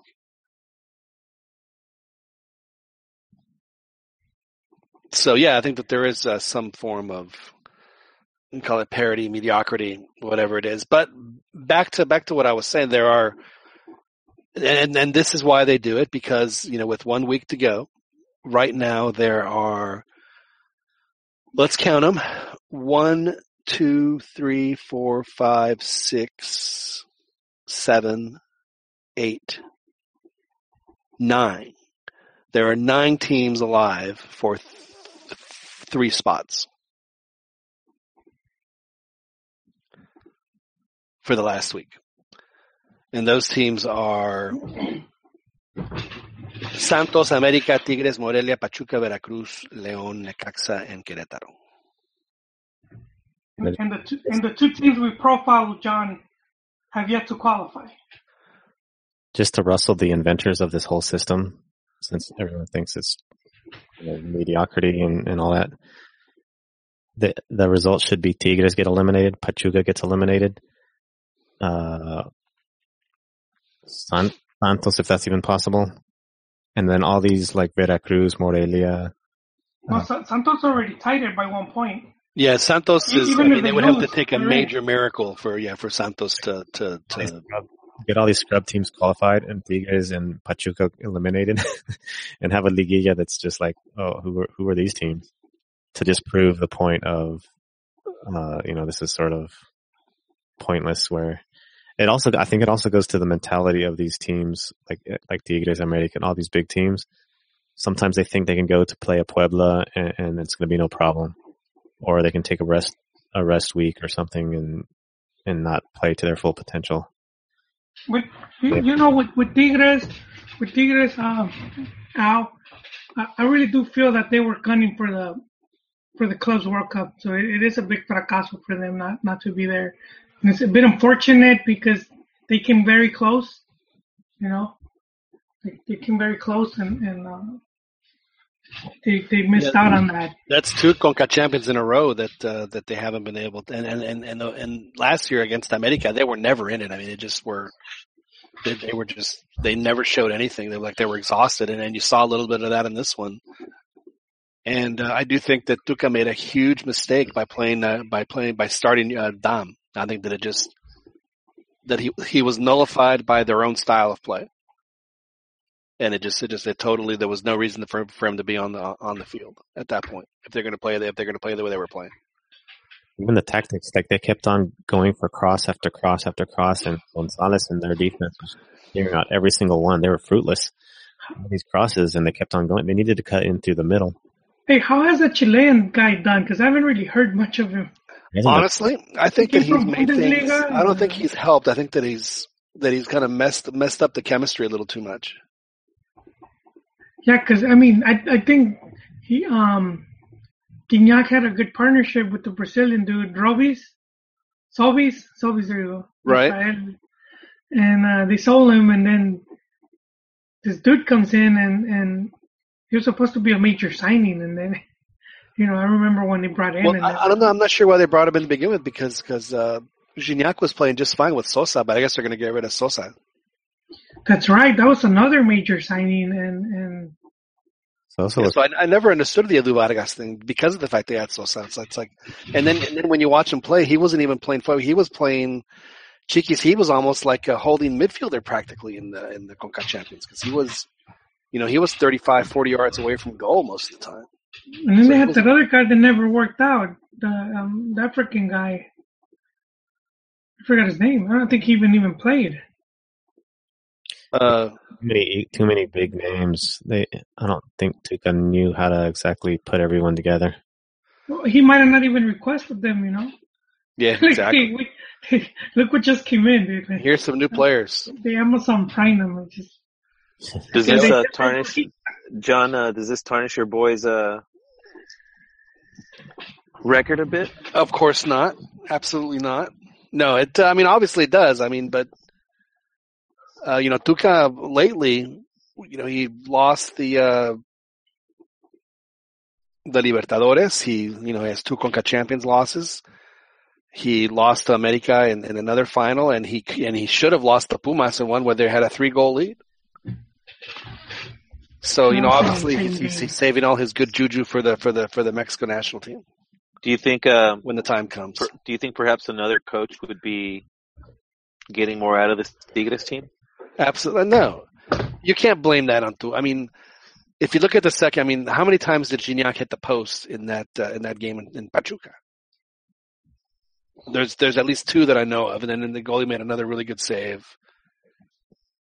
Uh, but I, I do think though that uh, that he, for whatever reason, just has this uh, innate ability to to play a player out of position and have it have it fail miserably, and yet have him keep doing it. Nahuel re- really screwed things up also. And I did want to correct you guys. Uh, Santos is in. Santos is in. no, Yeah. I, I, I said it. Um, yeah, yeah.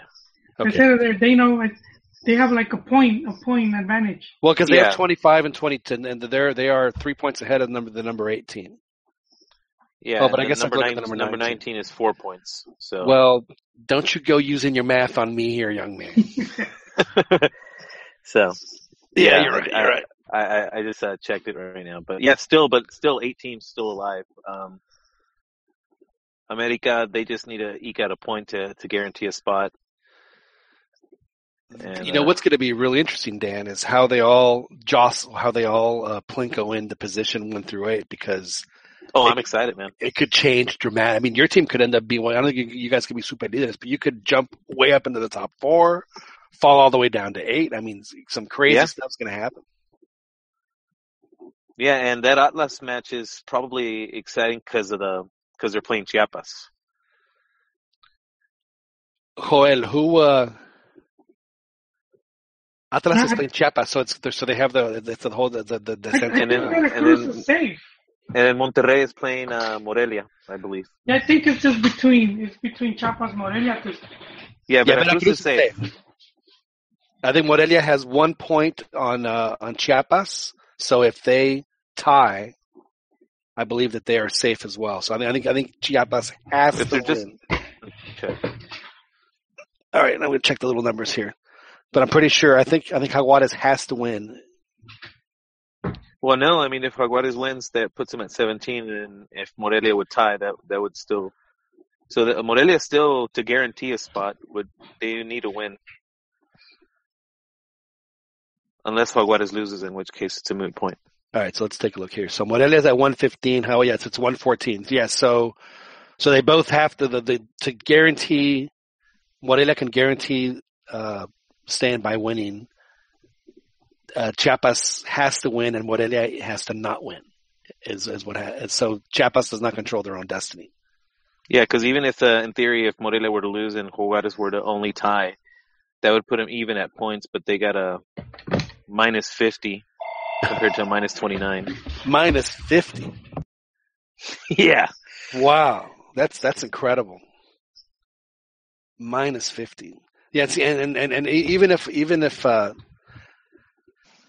whew, wow, that's and those are going to be on at the same time, if I'm not mistaken. I think they're on. They're both on at seven. Yeah, they would because Atlas. Yeah, they would be on it because Atlas is playing at home. Wow, that's going to be. Uh, that will be a lot of fun to watch.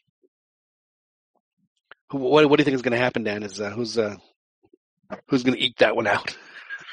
Man, um, I don't know if like Atlas obviously is the hot team, but you know you, you could expect a possible letdown since they're already in, and there might be that like unconscious letdown to not want to injure yourself or something that may allow Chiapas, and Chiapas is obviously going to go in there with everything.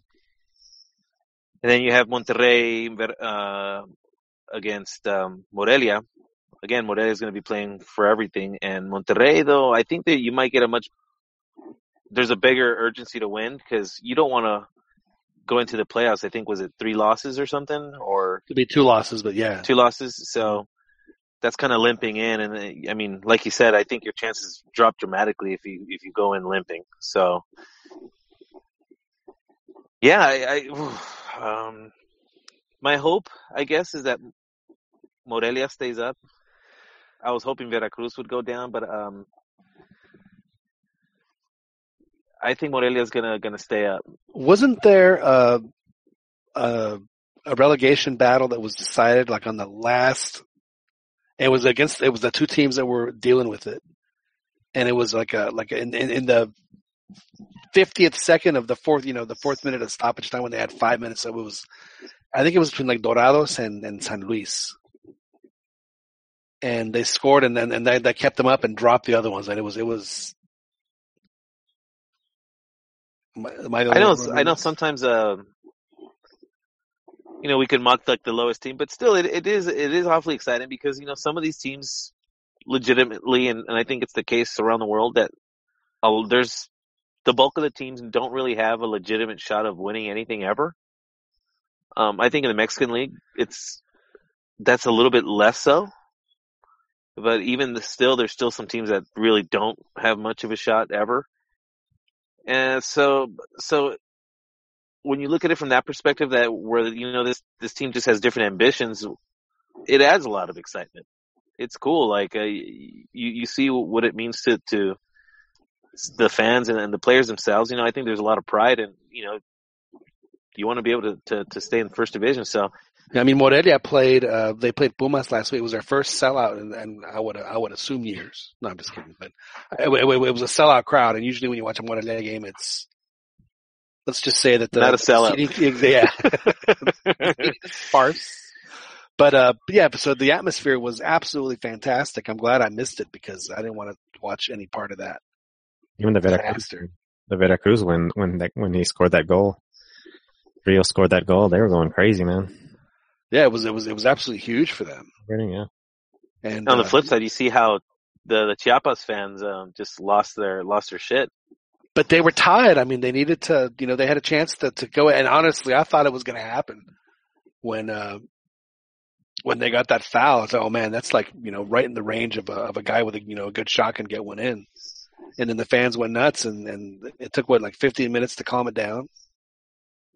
And, uh, I'm, I'm surprised the ref even allowed the, the play to continue, but to, you know, to his credit, he did once they would determine it was safe. And he, you know, he gave Chiapas one last chance and it didn't it didn't work out for them. But uh, oof, relegation. Yeah, I is, think is, we're- is not fun. Yeah, and it's a tough way, you know, for our boy Moy to. Yeah, I'm gonna be Yeah, His I, future gets a I, I little would rather now. have I would rather have Morelia stay up just because. Spe- speaking of Moy and relegation, sorry, John, sorry to cut you there.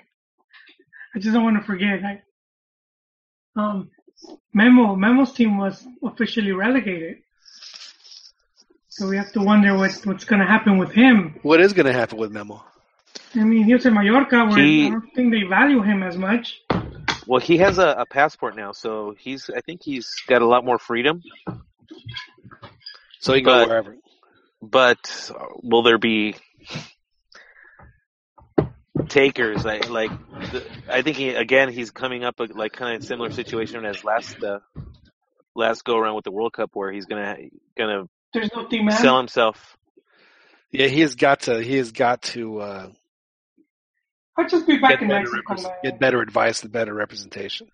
I, I think him personally, I think he'd see it as a bit of a fl- uh, a flop, even though I mean, you know, he's done well uh, pretty much. I mean, the times he's he's been able to play, uh, uh, you know, with with uh, was it Ajaccio and and and his current team, but you don't want to go out like that, man. You don't want to come back to Mexico because, especially What- what's wrong the with way Mexico, man?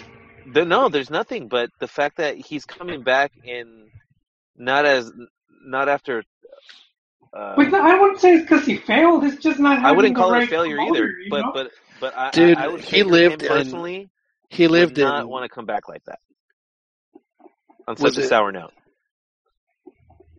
Did, did, was it Corsica where he lived? He lived on Corsica and he lived in Granada. I th- I think I don't I don't. You spent five years living in those two places. I don't think that was a failure at all. No, I don't think it's a failure either. That that's not what I'm saying. But but playing for for shit teams and then getting relegated isn't. I mean, you you can't exactly say that you was a, a grand success either, especially after the hopes and and and the um, that that everybody pretty much had after after the World Cup. Well, I think you know what happened to him. Unfortunately, was he got bad advice because you know he goes to Malaga, and you know th- th- this is why your agent needs to do due diligence, or your rep- you know whoever represents you, because the Malaga goalkeeper coach was Cameroonian, and their goal the goalkeeper they had there was from Cameroon. Well, guess who was going to play? You know, it was just like guys, you know, use common sense. And Yeah, that's that's part of it too. But like, the, and I think, but so, so that's why I just I personally think I, I have trouble believing that he would happily come back to Mexico. Not that it's, this isn't about like whether Mexico is is a step down or a step up. That's not at all what I'm Yeah, but see, what I'm trying to infer. I'm This just is the saying thing. that that he wants to. I I, I don't think he. I think he. You After think he still World has the bug? after that he still has the bug after that world cup he figured i i deserve or i warrant my my, my skill the, the player that i am needs to be playing on an important he, team he, he and i think he still gets- thinks he can do that he still gets the high profile games with the national team, you know. You, you don't need to prove anything playing in La Liga. I mean, it's nice to play the TL and all that, but it's not the end all be all of football. I'd rather just, hey, you could come to right here, MLS, cash out, cash out, you know, get, get his nice fat paycheck and, and be treated like royalty than be playing in, in, you know, bottom feeding teams. I- I- i'm not saying that he can't do that i'm just saying that i i, I have trouble believing that that's the the the, the future that he wants the, the immediate No, future that he's I, looking for I agree. I agree, Dan. But at this point, it's like, like John, like John said, he got a lot of bad advice. Because I'm pretty sure if he would have stayed in France, he would have gotten his um Absolutely. his his, his passport sooner sooner, Yeah. and then he, he could have, and but he didn't, and and uh, you know, se apresuró, and then it, which was confusing because after the World Cup, he had a really good World Cup, and everyone thought he would be in demand, and, and And- was teams like AC Milan and, and Liverpool. yeah everybody thought he'd be in a champions league team essentially And, yeah, he ends up in Mallorca and then he writes the pine. So that just was even worse. So all, all of that was just bad, bad on his part. Even going to to Granada where he, you know, it was just not the right team for him. Yeah, just uh, you know that's why you have to uh, you know give it up to guys like uh,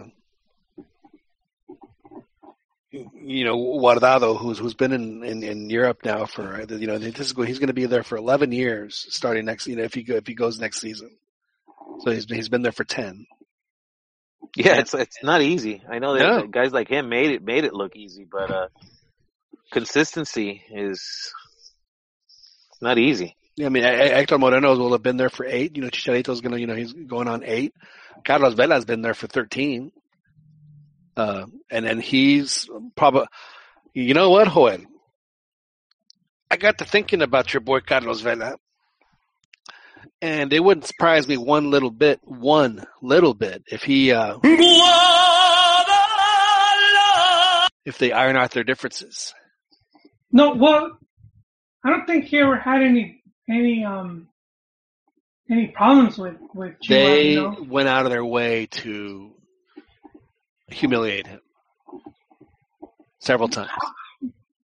How so? I mean, I don't. When he, after the 05 World Cup, all the Chivas players that, that were on the U17 team, uh, they, you know, he, he signs for Arsenal, right? Yeah. They they come back to Guadalajara and all of them. Oh, the car. They him. gave him a car. Yeah. You can't. Yeah, that's it. He left on a free transfer, man. yeah. You That's, can't do that to that's him. the club got salty. But I mean, I wouldn't get mad either. You you do know you're leaving, and and you you don't even give the club a year or two. And, and look what Arsenal did. They didn't even And play there ain't no telling how bad a relationship he had with Chepo when, when they were both there. Well, I don't think he even got to manage him. He would. I don't even. Or but if not Chepo, then Nestor, because it was no, somebody, I don't- I don't- it was somebody was somebody rubbed him the wrong way, and that's what caused all that whole, whole mess. But anyway, but I do think I do think that they, that they're gonna work out their differences. No, but you know what? Um, and as much as I would love it, I just don't see it happening. Just because. Dude, I do. Me I neither. do. I absolutely do see it happen. I'm I'm calling it right now. Why? Well, from And from when? from your lips to God's ears. You, two two reasons because he's his ciclo's done at, at San Sebastian. He's not. This, this is his last season for sure. He's not. He's not. He's not the MLS. He has a family now, so he is wanting to settle down, and he, and and, and I'm pretty sure he probably wants to go back to Mexico.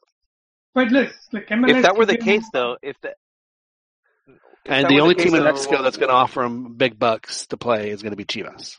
No, I think any team in Mexico would offer him big bucks. Yeah, but they I- would. I They would. really think But they would. But you can't. a team like Chivas cannot afford to let a Mexican player of that quality slip through their fingers. I don't think. They I think have to. They misspent have to get guys funds. that. I think at this time they must spend their funds. I don't think they have that much in the bank. Well, they would have to misspend a lot. I have trouble They- believing they- he, he wants to come back to Mexico. they blew their load on on on Pulido, man. You know, I, I don't know the guy personally, Dan, but it's, it's just a hunch that I have. I think because of the fact, I mean, he's he's a changed. I mean, you can tell he's a changed guy. But, Which but makes me think he wants to stay in Europe, not come to Mexico.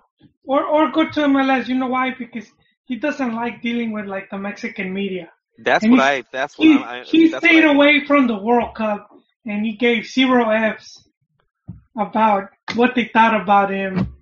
And I think in MLS the media's almost non-existent. He could go watch basketball games. His good bro Gio's already over here, which they probably tell him. He they talk and he's like, "Hey, what happens when you have a a bad game?" He's like, "Well, nothing. Like, nothing he's like I go drinking. I go drinking and they they buy me the rounds, you know." He's like, and half the people don't even recognize me. He's like, and the And- ones that do just want to party it up. And I get to go and throw the first pitch at Dodger Stadium, and I get the good seats at, at Lakers. He's like, yeah. He's like, I don't even like basketball, and I'm rubbing elbows with, with Kobe Bryant. And that that's bro? what, and I think that's something. Well, wasn't there a picture, um, Dan? I don't know if you remember it, where they're Yeah. walking in LA, and it's it's the, the Dos Santos and Vela. No, no, no. I never saw that one. No. No, that wasn't in L.A. They were in Amsterdam. Well, the three of them walking. Yeah, They're like, oh, they were going to they're- were going to shopping in in, in Amsterdam. Yeah, they're all like hipster looking. Hey, Yeah, that's gonna be them here. Watch. You- you- Well, It's gonna I- be like the thi- Rat Pack, and, I- and and hey, the Rat Pack, and, and do then think you Vela's add- fate is is eventually gonna he, he's gonna find himself in the MLS for those reasons for his like, security. You know, um, the the the type of life that I think he wants to live. I think would he'd be able to find that here, but. But if that, but if he was just looking into cash in and just looking into just securing that next big payday to to secure his family, why would he be going out of his way to perform so well now? He's he, those offers are going to be there regardless. To me, that tells me the guy is motivated to maybe squeeze out a little bit more time in Europe. Because I think that payday in, in the MLS is going to be there for a I mean, while. Af- after the World Cup, I I don't think for a while because his stock it's only going to be Yeah, I mean he's going to be in his in his in his late twenties, so he he had he's going to have to strike. Yeah, Yeah, late twenties. How and- old is he- uh, how how old is uh, Lampard and how old was no, uh, no. But see, those, those, those guys are more popular. Uh, Yeah, he but don't, but don't, but don't. Popular, yes, amongst generally fans in general, yeah, but don't forget about the massive amount of Mexicans that live in the country that that absolutely uh, are going to recognize and and and know Vela. Yeah, but he lost. He's lost a lot of like Yeah, popularity. but all, but all He's he has to down get, pretty Well, I don't, I don't think that's the Poet, case all he has here. to do is score two goals in Russia, and, and that'll change forever. And Yeah, I so I the- mean, the- that- he's shown us true. already what he has to offer. So I don't think that's much of an issue. But you, you may have a point. Yeah, but see, the, the thing is, you get a lot of money from sponsors. So while he could get a good contract, you know, the sponsors, unless you're very marketable, they, they won't they won't come knocking at your door. So I, I think Ochoa has that, and, and he's wasting it by playing in, in these All I small know. clubs. All I know is that if there's a, if there's a player of Vela's caliber that that's willing to come stateside, whether it's to play in the U.S., whatever deal someone gets in front of him to at least make him think about it, Chivas needs to send him a better one. Chivas cannot afford to. No, I agree, John. Yeah, they cannot No. afford to, to let a player like No, that No, the come one back. the one player I'm kind of scared that's going to end up in the MLS next season is maybe Chicharito. Like, what's going on? What's what's up with his situation? He went he went from being the, the, the single most like he from being an automatic if ever there was one to not even getting into games. Well, I think he got injured. still. Wasn't he injured? He got then- hurt, and Yeah, I- but this, but this coach has zero interest in playing him.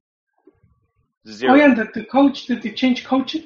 Yeah, I mean, this guy is uh, like uh, the as as uh, some of our more Yeah. clever uh, anti Chicharito fans call him. He's back to being Bencharito. Well, not only that, but I mean, you know, the, the move has paid off for Leverkusen not playing Chicharito because they have done nothing but lose. Yeah, that's. I mean, like if that doesn't paint the picture of how much the coach doesn't like you, Well, Chicharito did get hurt, and I know that he was playing, but like this was this this past week was the first time that he was. Was he not even on the bench? I, I think he's been able to play. Um, Yeah. The last couple matches, I know he was injured, and you're right, but uh, uh, it's. I, I think we're, we're we'd be really, really being uh, optimistic if we think that that that is just injury that's caused his lack of playing time. I, I think his situation, he's Well, he he broke up with that uh, Spanish girl and uh, And then he was with, with with with with Camila Sodi, and things just. Remember the natural when uh, when when Robert Redford starts dating the Kim Basinger character. someone should have told him into a slump. like, don't worry about these girls until you hit thirty, dude. yeah, Don't worry about these girls. you know, and then and then last week he went. He must have been really depressed because he went on this crazy Twitter thing for like two hours, just just reposted, like answering questions. It was like it was, you know, so unlike. Probably him. cathartic for him. Yeah, I was depressed. He didn't reply to my tweet. and, and What did he you- did you? Did you? Maybe he's been reading all these uh, uh little troll-like posts from you know, Oh, man. Well, you know what it is, is that, you know, he's, when you, when you start posting the motivational stuff, you know, as, as, as is the case on any social media, when, when you see your friends, you know, post the live your life to the full, you know, those, those quotes. What do you do You know, with you those? Do you actually Well, you- respond to those? Well, of course not. I just, I, but what I do know is that that person is going through something awful if if they're if they're posting that stuff. right They, or they So- did a long time ago, and and and and, and stuff like that's giving them strike. Well, well, gents, I have to have to get going. Did we offend you? You Uh, Are stepping you one on? people uh, posting um, inspirational No, messages no, on no, Facebook? not that, okay. not that. But but my last, my parting words. We'll, we'll see the the red pack, the the cinco, the cinco guys. Um, uh, Gio, and and Vela and Ochoa and and that other guy. Even It's all- Guardado, Guardado and and Jonathan. Would be like six. And They're maybe all gonna be here. Chicharito. So yeah, it's gonna be like five, six. It's gonna be one hell of a a, a, a rat pack. Yeah, What playing in MLS? Is that what you're saying, Joel? after the World Cup though. After. Oh Like, yeah. yeah. Okay, okay, okay. I'm okay with that. After the were World Cup, yeah. 2017, it's not, not That's- like a year from now. yeah, I'm okay with that.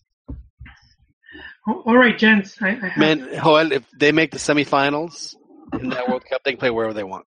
that's, that's true. Hopefully. Yeah. Bueno, Well, Joel, thank you very much for joining us. And you know, we've we've been on for two hours, and uh, we'll have a little Santos talk, and then we'll wrap it up. What do, what do you say, Dan? Because I know you want to. Sure, I'll I'll, Yeah. I'll, I'll stay on for You'll, you'll, a you'll, couple you'll, more minutes. you'll entertain some Santos talk. Yeah, yeah. Yeah. So All right. uh, laters, man. See you. Have a good one. próxima. take it easy, Joel. So so uh, who does uh, who does Santos have to, to finish the season? A very good match against the Luca. Oh, is it in? Uh, so it's like a it's like It's a at home. test. It's like a test almost. Yeah, it's It's like a, you couldn't really ask for good. a better. You couldn't ask for a better way. yeah, you, you, you win that game and you're feeling pretty damn good about yourself. Um. So yeah, I think it's a, I think it's a game that it, both teams would like to win. I mean, beating uh, possibly future opponents in, in the Liguilla. Uh, to so yeah, it's uh, it's going to be exciting. Uh, I mean, every it seems like every match the, the this uh this uh, last jornada is gonna is gonna be exciting, but but like you said, uh, you know, if if um if Jonathan hopefully gets a gets a, he seems to be getting a, a little bit more consistent. If we could eke out a goal from uh, Furch, then uh, yeah, man, I like our chances. I I really I I really do. And they just have to shore up, and also just some of the mental lapses. I mean, you you think about the way they they they they've not won some of their games, and you're like, man, dude, like it, just millimeters. So so, I mean, obviously, if very, big ifs, but uh, but yeah, I, I definitely I don't think they're going to do it, but I think they got about as good a chance as most Yeah, I mean, there's uh, because know, nobody out there is overwhelmingly better. I see Santos as a team that that's that they're on on the verge of just of just uh, you know r- really getting it going. You know, you know I I see Furch as a, as a guy who, okay, buddy, you know you get a pass for that the bad season, but we need you now. It's you know we need we need you to get some goals. Not only that, but I mean the the team. You know, as far as scoring is just is just tailor made for for for Liguilla because they have the two uh, centrales that are just fantastic on set pieces. Both of them are just terrific. You know, it's and you know they they see a lot of people think of the ties and and it's you you would figure that Santos hasn't scored that many. They have actually scored quite a bit. They're they're amongst the top teams in, in scored goals. It's it's it's been a combination of those late goals that they've allowed and also just not finishing chances uh, that have made the difference. But they they they can put like you said. Both of the both of our uh, uh, uh I'm saying both of our oof Yeah, I Both do that too. their- I, catch yeah, myself every time. It's embarrassing. It is. Uh, I'm trying to keep it professional here, but uh, but both both of their central defenders are center backs are excellent scores, excellent uh, on set pieces. It's, a huge advantage. Yeah, absolutely. Um, and, and that's why I give them uh, uh, more, you know, much more than a than a than a puncher's chance of of, of of at least making it to the semis and maybe even beyond. Djaniny's having a really great season. Um, you know, some of the kids obviously uh, have have come up. Um, Gael, I like Uh, Gael, man. He is he is fun. he's got a motor, man. Yeah. And uh, you know, you know the other not Uli Davila, but Uli Rivas, the other. I mean, he's just uh, he just goes. Does he ever not stop running? And I believe some of uh, Villafaña has been started, but I think it's because some of those guys and uh, they're off. Uh, I think with the U20s, so, um, some of their players. So that that also is um, leaving leaving the bench a little bit thin. But uh, even still, uh, you know, this is uh, you know ex- exciting part of the season. You know, they they've owned, they they came up a little bit short with the with the, with the points totals, but I mean, I think they're securing their spot in, in the Liguilla is You know, st- they also definitely step in the right a direction. crazy good home field advantage because they they, you know, no one else plays in that heat. Yeah, And- but and they it- they, it they, they make it easier though. I- I think it's. I mean, anytime it's really hot, they give them breaks, so it, it, it does nullify that significantly. I think. That was actually the first place that I remember uh, seeing the breaks. And was did like- it, right? It's like, like yeah, they like they have to do Water it. break. It's, it's a hundred. it's a hundred something degrees. I mean, geez. Yeah, you can imagine like in a bowl in a stadium, it's probably another 10, 15 degrees in Yeah. hotter. So yeah, no, I, I I understand it. It's probably the right thing to do, but from from my um, fanboy perspective, it's like, well, you, you I'm like, you're this defeats the whole purpose. Yeah. I'm like, it's not like you thaw out the snow when the, when somebody else plays in the snow, eh, or it's not like you know, if someone decides to play a game in, in, in like the coldest part of winter. So yeah, uh, that kind of stuff kind of does. So I, I don't know. I'm not sure if that if it, but even still, like you said, it still sucks playing. I'm sure it still sucks having yeah. to play. I mean, it's been it's like it's not they're just giving one team that advantage. They're giving you know both teams. It's uh, Now and now, if Chepo can, you know, if the team is fresh and they got those legs to to really just push and press and and, just and you know uh, of course they have they have, outlast them. they have the secret Liguilla weapon on the bench too. We can't forget. What, course, I'm talking, I'm talking about Chaton. oh, that's right. Yeah, He tends to be his uh, his go to guy uh, late late. he the is the icer. yes. I've, I've noticed that. Yeah. He's like he's like go go out there and just like take out a couple of couple of angles if you got to. I'm not gonna lie, uh, Dan. I've, I've, I've, I've, I'm kind of doing a stalling tactic. It's, uh, it's time we have to talk about the elephant in the room, Chiquis. Uh, you and I have to get into our, our, our, sad Pumas talk because it's, uh, the,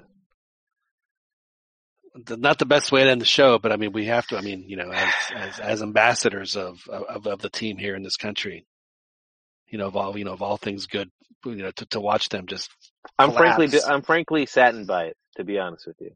I'm not a I'm not a Pumas fan, but uh, I'm a I'm I'm a fan of uh, Palencia, and, and I'm hoping that he, he's doing such a good job. But obviously, you know, it's that's what happens when you're dependent on one guy. Yeah, and uh, they were dependent on Nico Castillo, who was just killing it. He was killing it from the very first. I think, Chicky, as you said after game one, like, man, I like that Nico Castillo guy. Man, he can play. Yeah.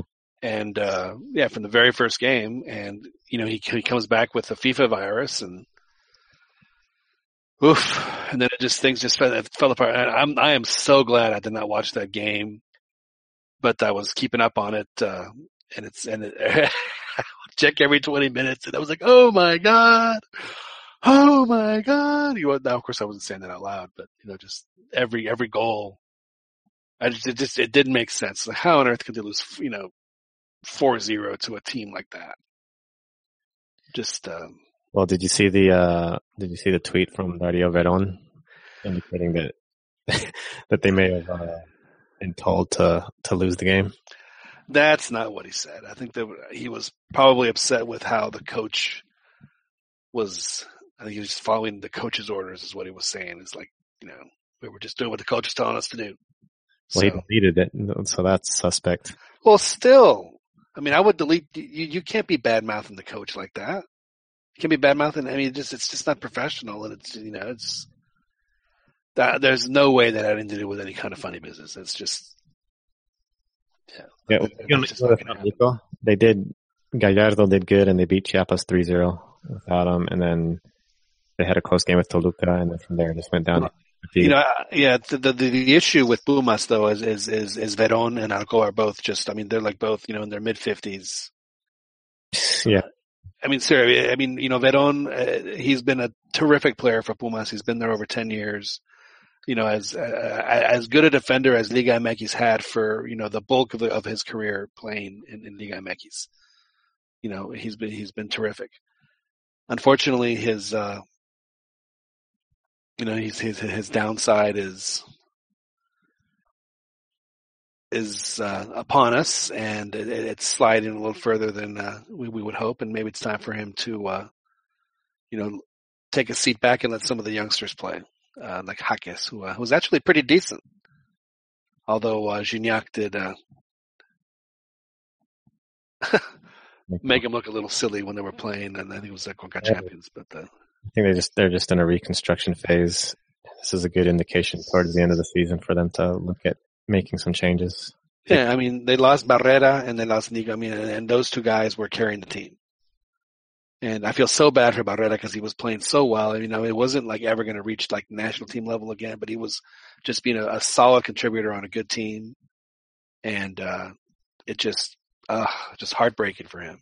His third knee, his third knee surgery. Oh, really? That's, is that what happened? Yeah, just, just really unfortunate. Man, what a great career that guy, uh, was having. Yeah, I mean, I think every everybody was like, yeah, just really generally excited about about what the potential that he that he was that he had, and I remember being excited uh, watching him play for the U20s. Well, I just leading remember up to it. when Vela went down in the France game, and uh, and he was the he he filled in admirably. Man, he did. He had a great game. Yeah, the guy was a beast. Pre knee pre knee injury, the guy was really good. Yeah, so so that's happened, and then you know for Palencia, you know for people saying that he has to go, he's he, I mean this is this is the first time he's ever been a coach, so you know he's learning on the job too, and uh, you know you know give him a give him give him a year or two to see where it goes. I mean, if if it's like if next year it's an unmitigated disaster, he's only getting twelve and thirteen points a season, yeah, he has to go. But I mean, if they're, I mean, this season they were up up until uh was it the Toluca game, Chiquis? I mean, they were like in fourth or fifth place, and then it just it just totally fell apart after that, and they lost. You know, they've. It would be terribly a premature to fire him. Yeah, there's no, and Pumas is they, they they don't pull the trigger like that on, on on coaches anyway. It's just it's never been their style they wait until the bitter, bitter end when when they've, you know, they're the the, the specter of, of relegation is upon them before they they ever make a change like that.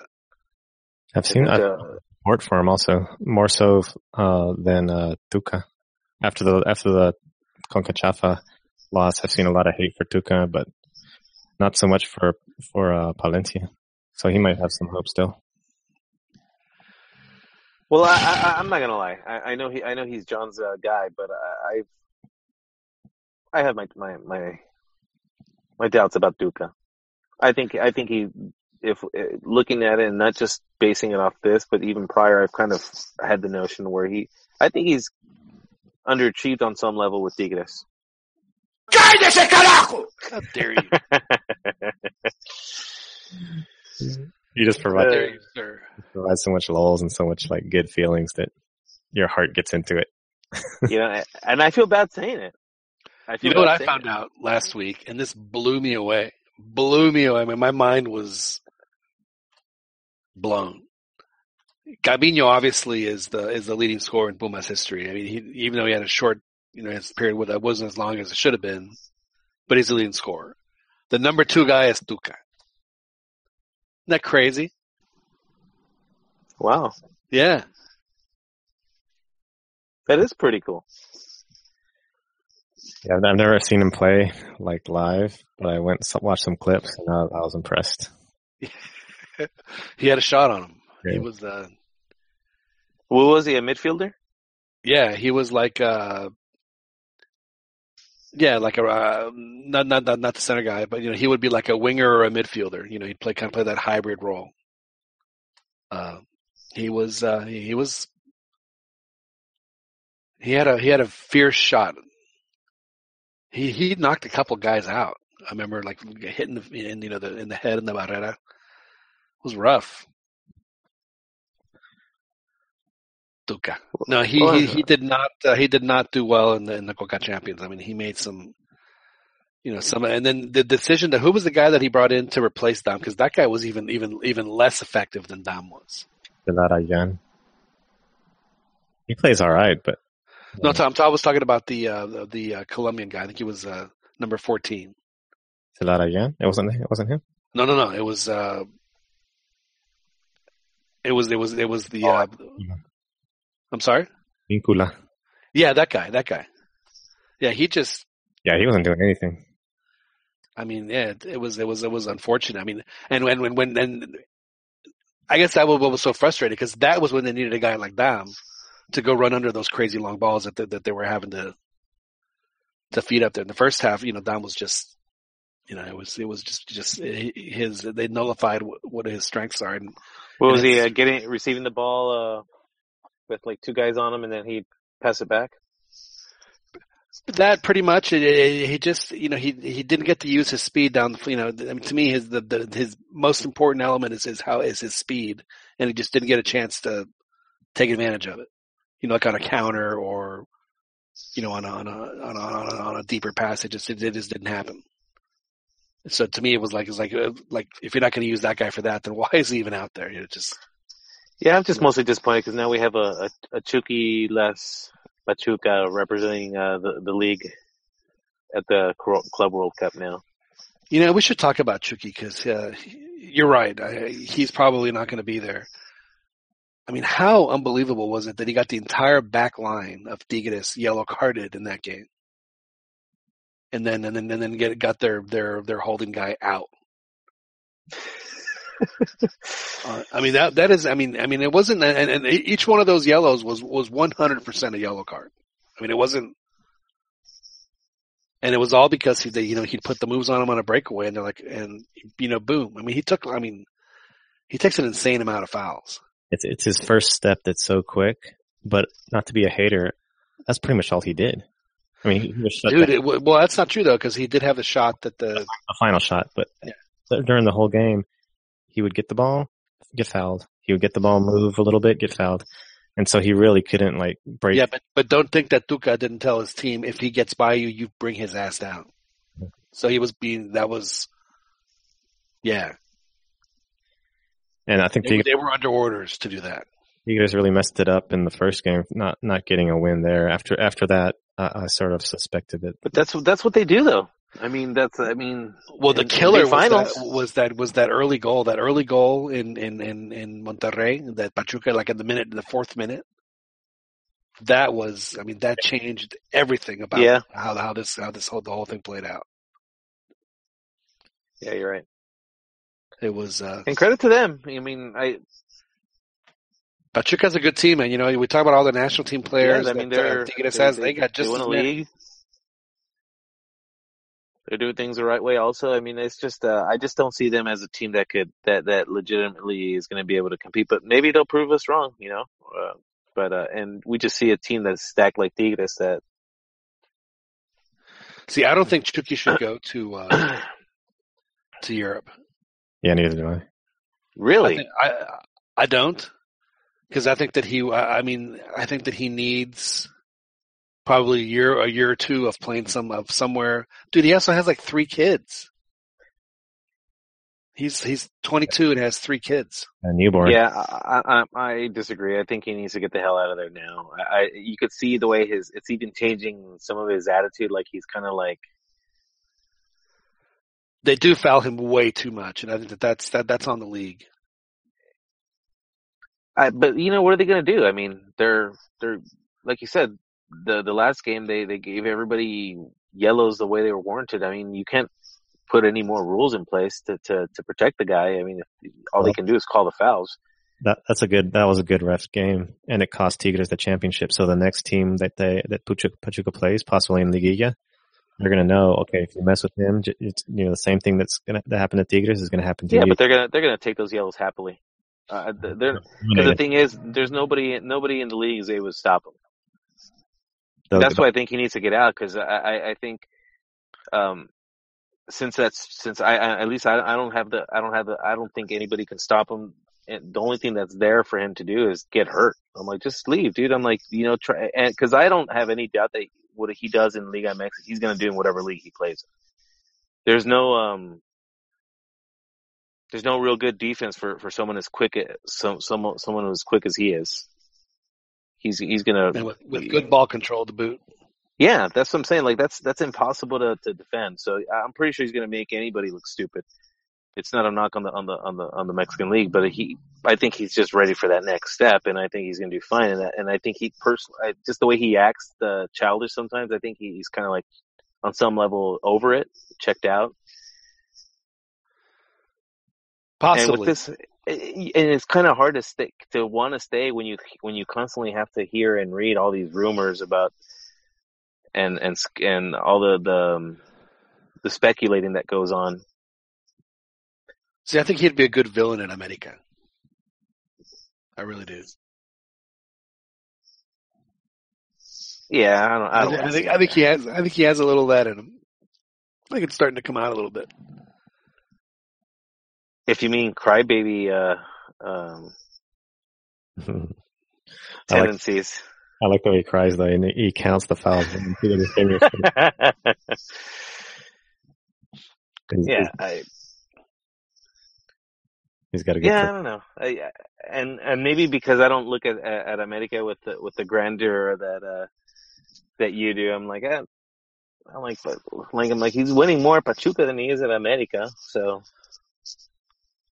This is true. But in I'm all like, honesty, granted, uh, if, if Chucky does go to Europe, I mean, he, he don't go to the Dutch league and don't go to the Portuguese. Go ahead and go to La Liga or La Bundesliga, and go to a, a you know upper mid table team, you know top half team, and you know go knock it out. Yeah. but, but don't waste Yeah. your time in the Portuguese league or the uh, the you know one one of the other. If, if you're going to go, go and go and do it right. And I, I think yes, I think he does have the talent to do that. There's no question. But I do think that Liga MX has to start keeping some of their better players and not just you know uh, whisking them away. You know, a lot of us. Or or keeping them longer. I I I, I get that also. It's Yeah. going to be hard though with with with the as global uh, um as the game is and and as readily available all those matches are. These these kids coming up, I mean, their their their dream is never going to be to play for Chivas or America. Their dream is always going to be to play for. Pumas. I don't know. Well, Diego Linus's brother, I heard he, that Pachuca was trying to get him to replace. I don't know if Chucky or whoever was going to leave. what is the deal with uh, with not wanting? I mean, why do people have to? Why are people so hung up on the fact that Linus is a teenager? Who cares? New because it's new and in this case, level two innovated, and all these noobs are like, "What? What's going?" I- on? They were I haven't seen him play that much. Um, from what I hear, it's been pretty impressive. He is it way uh, too premature to even remotely consider um, national team call-ups?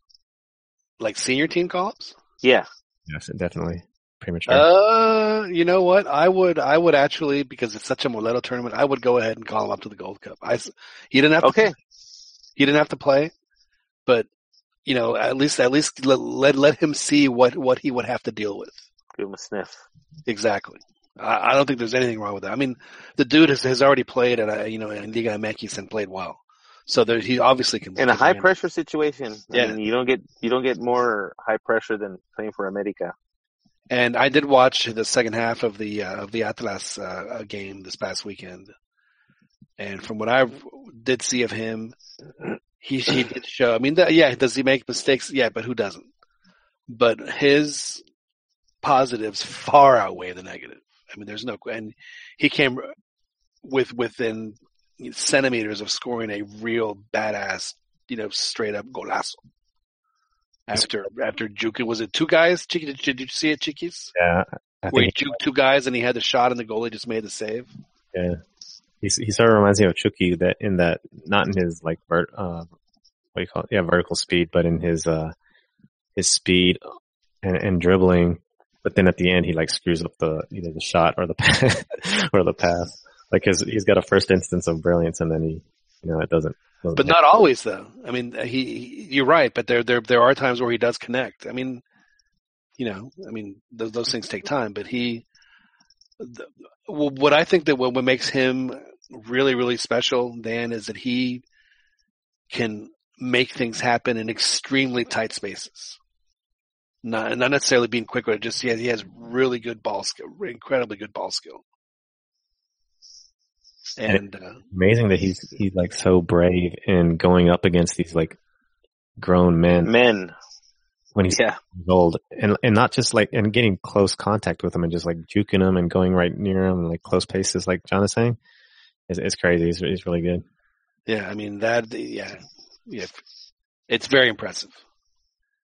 Cause I, I, I briefly commented on this, I, I think on the boards about like, you know, someone had mentioned about him going to the na- national team and the, the conversation kind of, um, or someone at least brought it up in conversation uh, as a comment about how, you know, inevitably a huge part of the, uh, of the media is going to complain that about paying his dues and having proven himself. And I just, I've always thought that, that was like the dumbest thing. I'm like, I'm like, you take the best players that are playing in the moment. Right. I'm like, why do they have to have played well consistently over a length of time? And not only that, but I It's mean, ridiculous. Yeah. I mean, you know, it's the Gold Cup, so, you know, Mexico wins their first two games. They're playing, you know, whoever it is, St. Kitts and Nevis in the third one. Why not? Hey, hey, Linus, go out there and play. Why not? Yeah, or if they're even winning comfortably in a game, throw them out there and get some garbage minutes too. Absolutely. You know, if, I were Osorio, I, I would make that Gold Cup team. I would make I would make it a strictly a U. If you're going to send Liga MX boys, the, the, there's no reason to do anything other than a U23. You have to think that there's almost zero pressure from the federation on Osorio regarding that tournament. Yeah, just make it a U23. You know. You know, And let that's, that should be good enough to get past the past the group stage for sure. absolutely.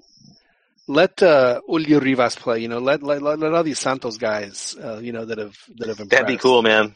There's uh, all these kids coming from the U20s. That that that'd be wouldn't be a terrible idea for some of these guys. Yeah. You know, let you know, you know, then that way you could absolutely justify having Linus on the team. Yeah, man, that wouldn't be a terrible team right there. Not at all. I Some feel bad. I, I uh, don't him, attacking. I don't call him Linus or Linus. I call him, you know, Linus from Linus from Peanuts. Peanuts. and all of a sudden we had a we have a whole ton of comments on the YouTube page Oh my God, guys arguing and stuff arguing. well I think one guy's trolling about uh, MLS and Liga MX but Please lot, share. a lot of activity well he's saying uh, Uh, did- MLS is better than Liga MX by by a lot and all stuff Oof. No. Mm. Maybe one day, but but not right now. So so this is how much we, we we've grown. We're actually attracting trolls from from uh from the opposing team. That is hilarious. We got trolls posting. That's great. Or unless he really believes that the MLS is that much better than League MX, which in which case I guess he's entitled to his opinion. So if it was if it was a U twenty three team, then so then Chofis would be able to go. Uh, Pulido not so much. But the you know of course all these guys are hurt right now. But then I mean they they, they could they could put together a really solid team. You can have Cesar Montes and uh, and uh, Rivera as your as your centrales if, if you wanted, or have them in the midfield. You can- Yeah, you could have the you could have the two uh the two fullbacks from Santos that are both under twenty. right.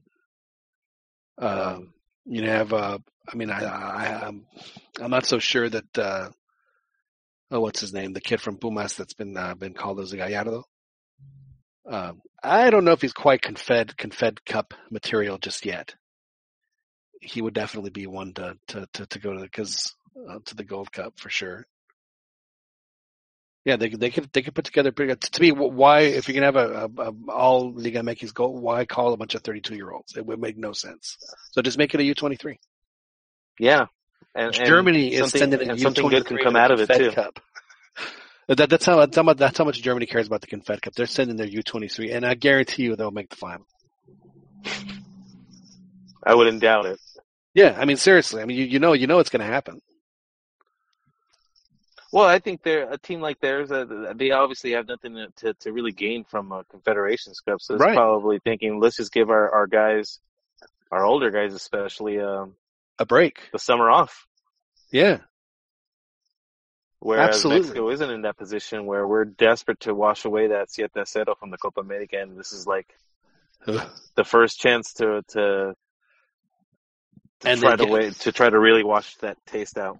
and they get Portugal right off the bat, and and and there's there's not a player in the world playing better right now than Cristiano Ronaldo.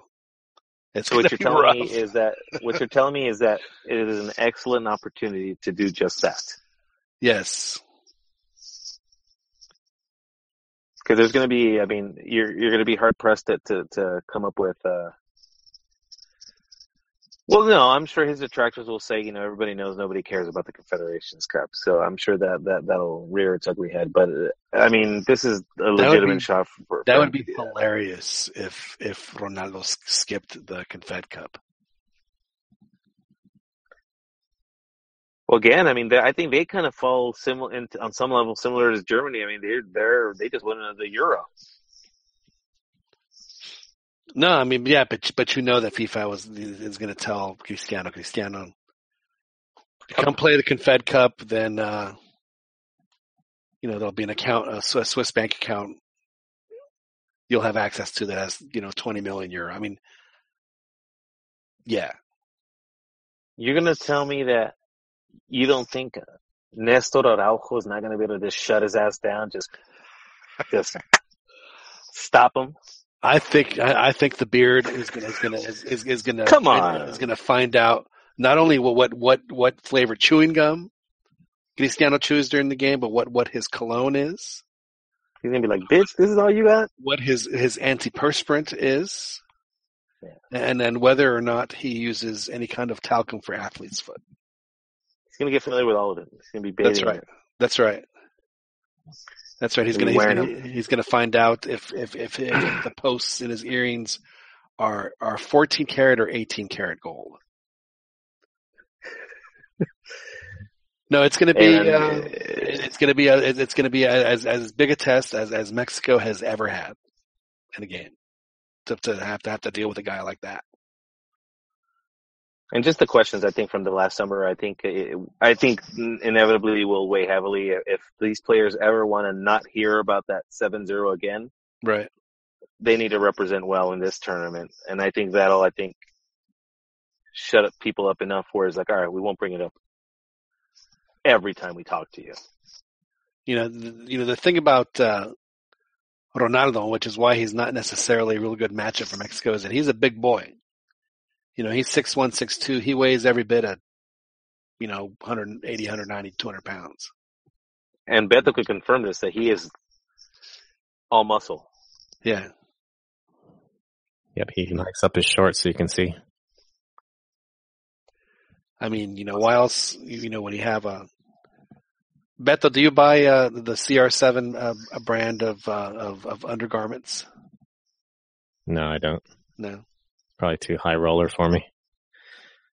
Well, I think that high rolling would be something that would happen just in a different way than, than what you're describing right there. But uh, indeed, yeah, it's going to be uh, it'll be a very big challenge for Mexico to have to have to shut, especially. I mean, he's had what two hat tricks in a row in the Champions League. He's just you know he's he's playing great. He's playing really well. He uh, and has been doing it for a very long time, an extended period of time. It's uh, it's it's been a pleasure to watch him. He will not score against Mexico.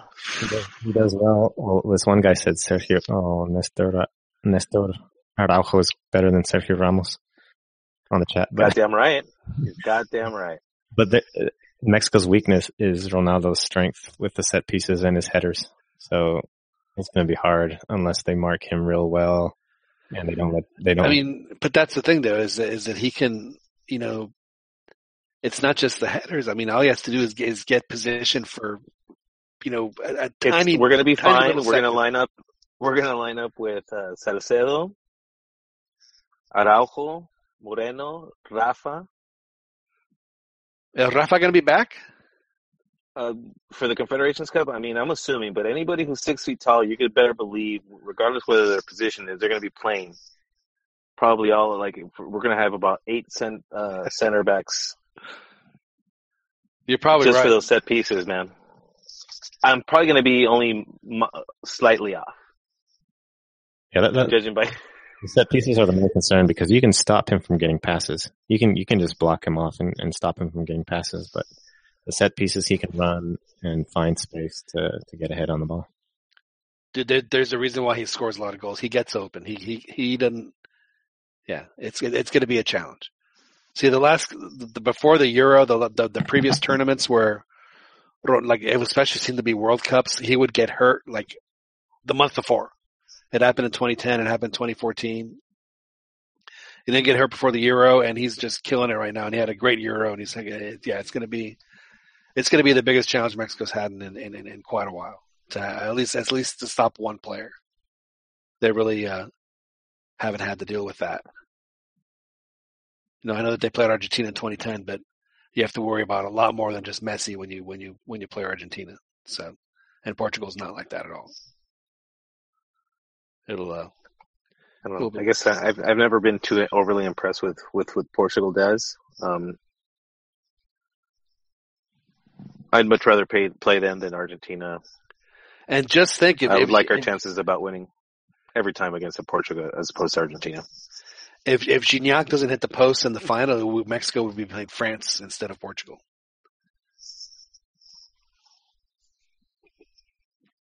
How quickly uh, things uh, can change. Yeah. But I'm hoping now because I think uh, Rafa would probably like to to get another crack at playing Portugal again. Yeah, what happened to him in the last time they played Portugal? That was that was just Surreal, man. I just I was really bitter after that one. I just was like, man, I I just could not believe it. yeah. I mean, it just I mean it was like it was, it was like it was like what what he would never in a in a million years ever do that. Beto's hated him ever since. Is this true, Chiquis? What happened? The the handball that uh, Rafa had in, against Portugal in uh, But you, you never forgave him for that one. I don't, I don't recall that one. oh Uh, dude, you don't. it was on a World Cup? You corner kick, and he threw his hand at the ball on a on a corner kick, something no, something he would just never do.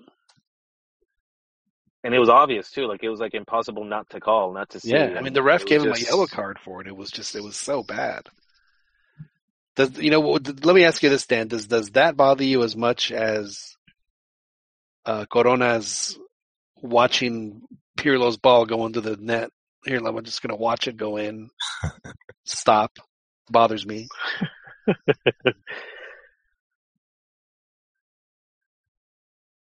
Uh, the Rafa one hurts more just because he's my favorite player. So the times he's he's had his uh mental lapses, it's always like it's always it's almost like uh watching your hero disappoint you. You know, it's just uh, Right. heartbreaking. Really, it's just like come on, man. Well, did he make up for it? that. Did he make up for it when he scored against Argentina? Uh, no, No. So you're no, like, made up for it. No, that was good, Rafa, but you gotta. No, no. I mean, we lost the game, dude. That's true. I mean, if we had won that game, that'd be like, what handball? Yeah. But uh, history, uh, yeah, no, it's uh, yeah. I think ultimately that that that dictates whether you get you get off the hook or not. I don't think Rafa's going to go if to you're if you're screw up, uh, I still do. I mean, Well, no, obviously, I mean, they're gonna just, have to he's really just now uh, started his rehab. He's just started uh, doing some exercises with, with a couple of rolls of duct tape. It's a it's a, it's just a couple. It's three weeks, three weeks, more than likely two weeks, or maybe even one week. But uh, just to to patch them up together to last. He just needs to time it right so he doesn't get a pick up a knock uh, weeks before. I just, I just, I, I don't know if you want to risk it with a, you know, with, with his age. I mean, coming back after not playing. The sad, the sad reality is, and and, and there's, this is, you know, not a knock on Rafa or, or the Liga MX. It just, it just goes to show you how great a player Rafa is. Is that, is that, is that even Rafa at like 40% would be better than almost anybody else, The even thing- at his age. I just saw the handball. The thing I don't forgive Rafa for is is his like mental issues The red cards. the red cards in the U.S. and all that stuff, which I think he's sort of overcome. But I wouldn't be surprised if something else happens with this dude. You know what I can't forget Rafa for was this awful hairdo he had in the in, in, in the mid aughts. Good God! In the what? Like in the two thousand, like in the two thousand five, two thousand six period, where it was like, Oh, that's when he got the handball. He, he had his yeah, The ponytail? You don't like the ponytail? no, the man, the man bun thing that he had to go. It was no, no, Oh, the man bun. yeah. Okay, okay. He had The it. ponytail was was legit, but the the bun, yeah, I'm not I'm not down with the bun. Don't you say anything bad about him, dude. Can't have that. I'm gonna I'm gonna I, push my I just, I just don't see how Rafa can make it to the conf. Just, I, there's just no way. Now that he's, you know, let let him see how he does with the season. Like, give him the summer off, and let him see how he does in recovery, and then you know, playing for the Ratanats. And if he, you know, if he if he's decent for the next season, yeah, then absolutely go to the World Cup. But there's no point. I mean, Mexico has to learn that they have to start playing without him, and this would be the first big because there's no guarantee he's even going to make Russia. So you gotta you gotta figure out what you can do without him. And just Well, he's talking like he wants to go now. To the Confed Um, Cup. No, to to the World Cup. I'm I'm actually okay with him sitting at the Confed Cup. Oh, absolutely, yeah. Um, like if if the goal is really to to Well, didn't Yepes didn't he play the the World Cup for Colombia like at at 48? Practically, I mean, no, not that much, but he was he was pretty old when he played in the last World Cup. well, there's been a couple of older guys. Uh, was it uh, someone from France? Um, that guy was was on there for a really long time. Um, Well, I mean, Lothar Matthäus was. I mean, he was chasing down Cabrito in '98, and his first World Cup was '82. and also from in Italy, he had a couple of guys going well into their 30s. So yeah, Franco Baresi. not- it's not totally un, un, unfounded, especially for uh, uh, a center back. I mean, Claudio Suarez went to the 06 World Cup at 40, so And we're not the only ones that, that are that are totally dependent on a on a on an old has been center back. I mean, look at Argentina. Yeah. I mean, they're not exactly uh you know, really, really, really good uh, center backs aren't aren't aren't all that common. So I mean, that's why guys like him and Mascherano continue to find work. You know, that's very I was true. watching some old highlights too. Somebody was uh, bad mouthing Rafa, speaking illy of him, uh, saying that he wasn't really pivotal in um, during those his Barcelona years. So I just uh, looked up a couple old highlights, and I, I ran into this one. Uh, I believe it was a champion semifinal against Chelsea in 2006, I think, where uh, he uh, he moved up. He he followed the play, um, and he he caught the ball. He found the ball at the top, like in the corner of the box. Oh, and he, and he centered it to Eto'o, that one. Yeah, man, that thing was just perfect. Just just beautiful cross. Uh, and well, yeah, they won the game two one. Just uh, everything just went nuts. Everybody went nuts. Uh, I watched that, That was game out. in Kerrville, Texas. that was a hell of a game. That was a great, and I was watching it with this this crusty old cowboy, and he was getting into it. It was hilarious. He was like, "Man, I didn't, I don't remember. I had no idea soccer could be this exciting." That was a game where Messi uh, got one of the guys red carded, right? Yep. Yeah, it was. Was that also the same game where Ronaldinho, I think that maybe it was the year before, Ronaldinho scored a ridiculous goal against uh, Chelsea, where he like like he toe punched it into the into the corner. But I think, I think that that may have been the year before. Yeah, that was I remember that game. That was a hell of a good game, and I remember that that that goal that uh, that Rafa served up for Eto'o. It was it was it was really good. It's, That was the year they you're, whole you're thinking. I remember watching it. I'm like, what the hell is he even doing there? So far up the pitch. That was when they were wearing their like chewing gum uh, colored uni- uniforms. Yes. So you must have really liked it when Rafa scored against America in the Club World Cup that same year. Anytime he scores, man, I celebrate, dude. It's it's kind of hard to. It's. But to be honest with you, I remember that game, and and I I, I think I might have been rooting for for Club America. The the the my Mexicanness might have. uh Well, sure. I mean, you want to do that, but then you know when you see, you know, that like, you know, they're they're sending the message, man, we're we're gonna beat your ass so bad that even Rafa's gonna get in on the on the scoring. You know, we got all these guys. Look at look at our team. well, you, can't be mad if if Rafa scores on you. That's the way I look at it. Like, you can't be mad at that, dude. I mean, look at him. How could you be mad at him? Yeah, that's true. Does he still have his cologne line? RM. I don't know. I'm, I'm not. I'm not 'Cause I familiar. remember With for a short for a short while he I remember reading he had he had gotten a cologne. Did you buy some? No, no, no.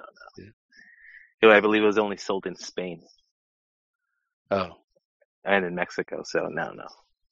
I did check my my uh, local. Uh, they don't have a tianguis up, up there in uh, in LA. In LA No, no, yeah. w- Swap meets, you mean? Yeah. We call them swap meets. But uh, yeah, no, we we got him. But uh, I, I never ran into the to, to his cologne. Yeah, Well, his Kaiser dude. Yeah, he yeah he has. But I mean, like I said, I mean, if he's you know playing at a level where it, it's warranted, I will absolutely you know welcome him. But if if not, yeah, no. But but like I said, a you know U twenty three team for the Gold Cup, I think would be smashing. It would be great. yeah. Let's let's hope that one happens because I think at, at the very least, uh, as Moleto as, as it is, um, it'll be interesting. I think for for Mexico fans to see uh, to get a glimpse of, of, of the kids that are coming up, and because you know inevitably some will shine and and, and immediately get get inserted into uh, for the next cycle. Yeah, exactly. And uh, you know, the last time they had a, a U twenty three team that played like that, you know, they ended up you know doing pretty well. You know, by by winning the uh, the, uh, the the gold medal. So Yeah, a couple of guys came out of the Moleto uh, Gold Cup, right? It was at um, um didn't uh, Layun come out of that one? Layun came out of it. Uh, Brizuela came out of it. Uh, Luis Montes, but we, I think he was. Yeah, but no, but the, and then you know Raul Jimenez, uh, you know that was his that was his tournament too. They but just it was that was in the in the in the midst of of the of the the Chepo fog, unfortunately, Hmm. where you know even the even when the other team was playing just as bad as the first team, it just was they were just totally confused. It was very unfortunate. I don't know what happened to Chet, but It just like it just didn't it didn't like like like something but there was a massive disconnect and it just didn't really I was like one of the last people to jump off. I was kind of like, it's gonna turn around, guys. Yeah, I mean, around. I was hoping it would turn believe me, I was hoping it was gonna turn around too. Just because of how well the team had played previously and how just good they looked. And but I mean, yeah, I mean, you get a injury here, controversy there, an after party that messes It- things up, and You know it would be hilarious if uh things don't work out for Osorio. Duca says no, oh man, that, wouldn't that be hilarious? and then they go Chepo. Yeah, but they're gonna go to to Piojo before they go to Chepo again. How could people they would though? really How resent they, it. though? because I think people like Piojo. Yeah, but he but he but he, he bitch slapped somebody. Martinoli would object to Piojo, to Chico, and to Vucetich. to all three of them. He'd rant. Chepo Chepo has to win a league for in order for him to even get a sniff. because because of the of the last go around. And you still have some of those players still there. I think maybe if he came back and it was like a fresh crop of uh, new players that are that weren't there, I think it'd probably make more sense to maybe give him another try. But I'm okay with him staying at Santos for now. Do you like the Chepo, the new studio, the new studious Chepo with the with with the glasses? You know, does it does it make him look smarter? Do you feel do you feel more uh, comfortable? Think, oh well, the Chepo's got the glasses on. He's got to be. He's No, smart- I, I just think guy. he's uh, he's just showing hi- his age. That's all I see. He's lucky though; he's not more gray. Hey now, Just saying. I mean, he's he's a little bit older. So yeah, you uh, don't think uh, you don't think Chepo uses uh, just for men? I do actually. It's pretty jet black. Is it really? Like, Well, I don't know. like- It just seems like to me, it's like like, I mean, whose hair is really that black? Is it blue black? Yeah, it's almost Superman black. Can I tell you? I don't know if I should. My wife would kill me. No, I, I can't do it. I'll have to tell you guys offline. All right. Sorry, audience. yeah, don't start saying things about your wife, man. yeah, no, she would. Even though she doesn't listen. You know, she keeps threatening to come on, and and and and, uh, and I've told her that you know, as as the trash talking Juanita, she has she has every opportunity to come on here and and talk trash, but she has she has yet to do it. Mhm. We'll have to uh, we'll have to get the trash talking Juanita on here at some point. That'd be funny. Well, gentlemen, I think that we can uh, go ahead and wrap it up. It's uh, uh, another very successful edition of the Cantina MX podcast. Got, got a got a full full Santos edition practically. Dan, I think that your uh, your boys are gonna we're, we're gonna have to be talking about Santos for the next three or four weeks. That's certainly the hope, John. Uh, And I'll be have you- feeling pretty good about myself because uh, so far I've been well. My early prediction was that they I guaranteed playoffs, which isn't really going out on a limb. It's almost like a coin toss, but uh, but yeah, I got that part right. And That's- uh, Tigres needs to needs to really turn things around in order for for that other part of my uh, prediction to come true. Well, I, th- I mean, Tigres will. Uh, I think they'll beat Querétaro, and then they'll be like, like you know, everyone's. And let's not. BS. I mean, is there a team that that nobody wants to? If there's like one team that everybody has circled that they don't want to see in the playoffs, it's got to be Tigres. Right. Yeah, you're absolutely right. So uh, it's uh, oof. Yeah, the, the other when those matchups come out, it's going to be interesting. There's going to be Yeah. uh, some teams will not be happy with who they have to play. It'll be a, a fun uh, a fun show next week to to go over. It will be a fun show next. This is see, this is uh, the you know that's why you know it, this what what cracks me up about myself is like I could you know piss and moan about Liga MX and other ridiculous way that to, but the bottom line is is that I really enjoy the Liguilla because it's you know it's meaningful. There, there's you know there, there's soccer with purpose. I think uh, it's it's clear that all of us, I think, can acknowledge the the Mickey Mouseness of it all, but cannot deny the the, the excitement that that that these matches are generating. I mean, who can get this excited? I mean, for Atlas, Chiapas, I'm I'm I'm I'm looking for. I'm I'm hoping I I'm able to watch. Um, Monterrey, Veracruz, uh, just I mean, not just my team, just so many, so many matches to see. Um, so many, so many teams have something to play for. That you're not going to set your schedule to watch the Pumas Puebla match. I'm sure. oh man. Well, you know, you can't, you can't win them all, right? There's a, but hey, You know- that's a good chance for three points, you know, and, and, No, and the season on a, on a, on a nice note. as a Pumas fan, for me, if if we can make you know make the Liguilla, you know, two out of every four seasons, three out of every four seasons would be better. But you know, just and then you know make it to the occasional final like we do, and maybe win one every once in a while. Like I mean, I'm I'm totally fine with that. That that uh, I'm okay with that too, actually. Yeah. because I know You- they can't make it every year, and I get that. So just you know, just keep doing what you're doing, and A championship every, maybe five years is asking too much, but but uh, five to eight years. Yeah, exactly.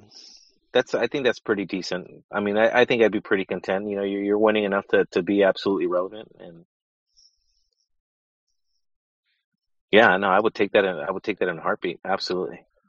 So, so, so, Chiquis, are you pulling for your gatos this week? No, my uh, All Chiapas. Pumas is all is all done, so I, I give up on Gatos. Damn. I'm even I'm even interested to see if, if Tigres fail. So that if they do, I'm going to be laughing. So that that's something to sort of not really hope for, but uh, Wow. be funny to see happen. How, how, how quickly. See, so you are mil máscaras then, because you just, it just, it just doesn't matter to you. You just, you, you, you, you hop on whatever, whatever bandwagon. no, the, the Pumas depression because Pumas is first priority. Pumas depression overrides everything else. So it, it bleeds into the, any any type of Tigres fandom. See, and this is why, uh, you know, Liga MX is, okay, so yeah, I, you know, Pumas, it sucks. But in two months, they have another season. So, you know, I mean, like, like, you you don't have that long to worry about the suffering because it just goes right by, which is why it just kills me when they would not send their teams, their best available teams to Libertadores. Because when are you going to play in Libertadores again? You can't, you know, you don't have two months to, to sulk over it and then, you know, go, go start all over again. It'd be like years before you go back for to get that chance. Do you think it's ignorance on some level that that, that some of these teams did didn't realize the um, prestige behind the tournament that you're not gonna absolutely try your best? You know, I don't know. I don't know what happened. I remember Vucetich when they had that great Monterrey team and they were going to be in the Libertadores. Like, man, this is going to be fantastic. You know, this, you know, we finally are sending a, a quality, you know, Liga MX champion team. You know, the team that can contend for the. And he and he and he, and he sends the first, you know, like reserve squads of the first two or three games in the group stage. Like, dude, what are you, what are you doing? You're killing us.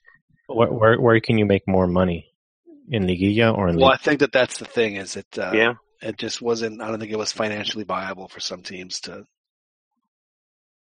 which is unfortunate. I mean they, I mean they, if you're going to play in a tournament then make it worth your while. So but it'll be back. Libertadores will be back.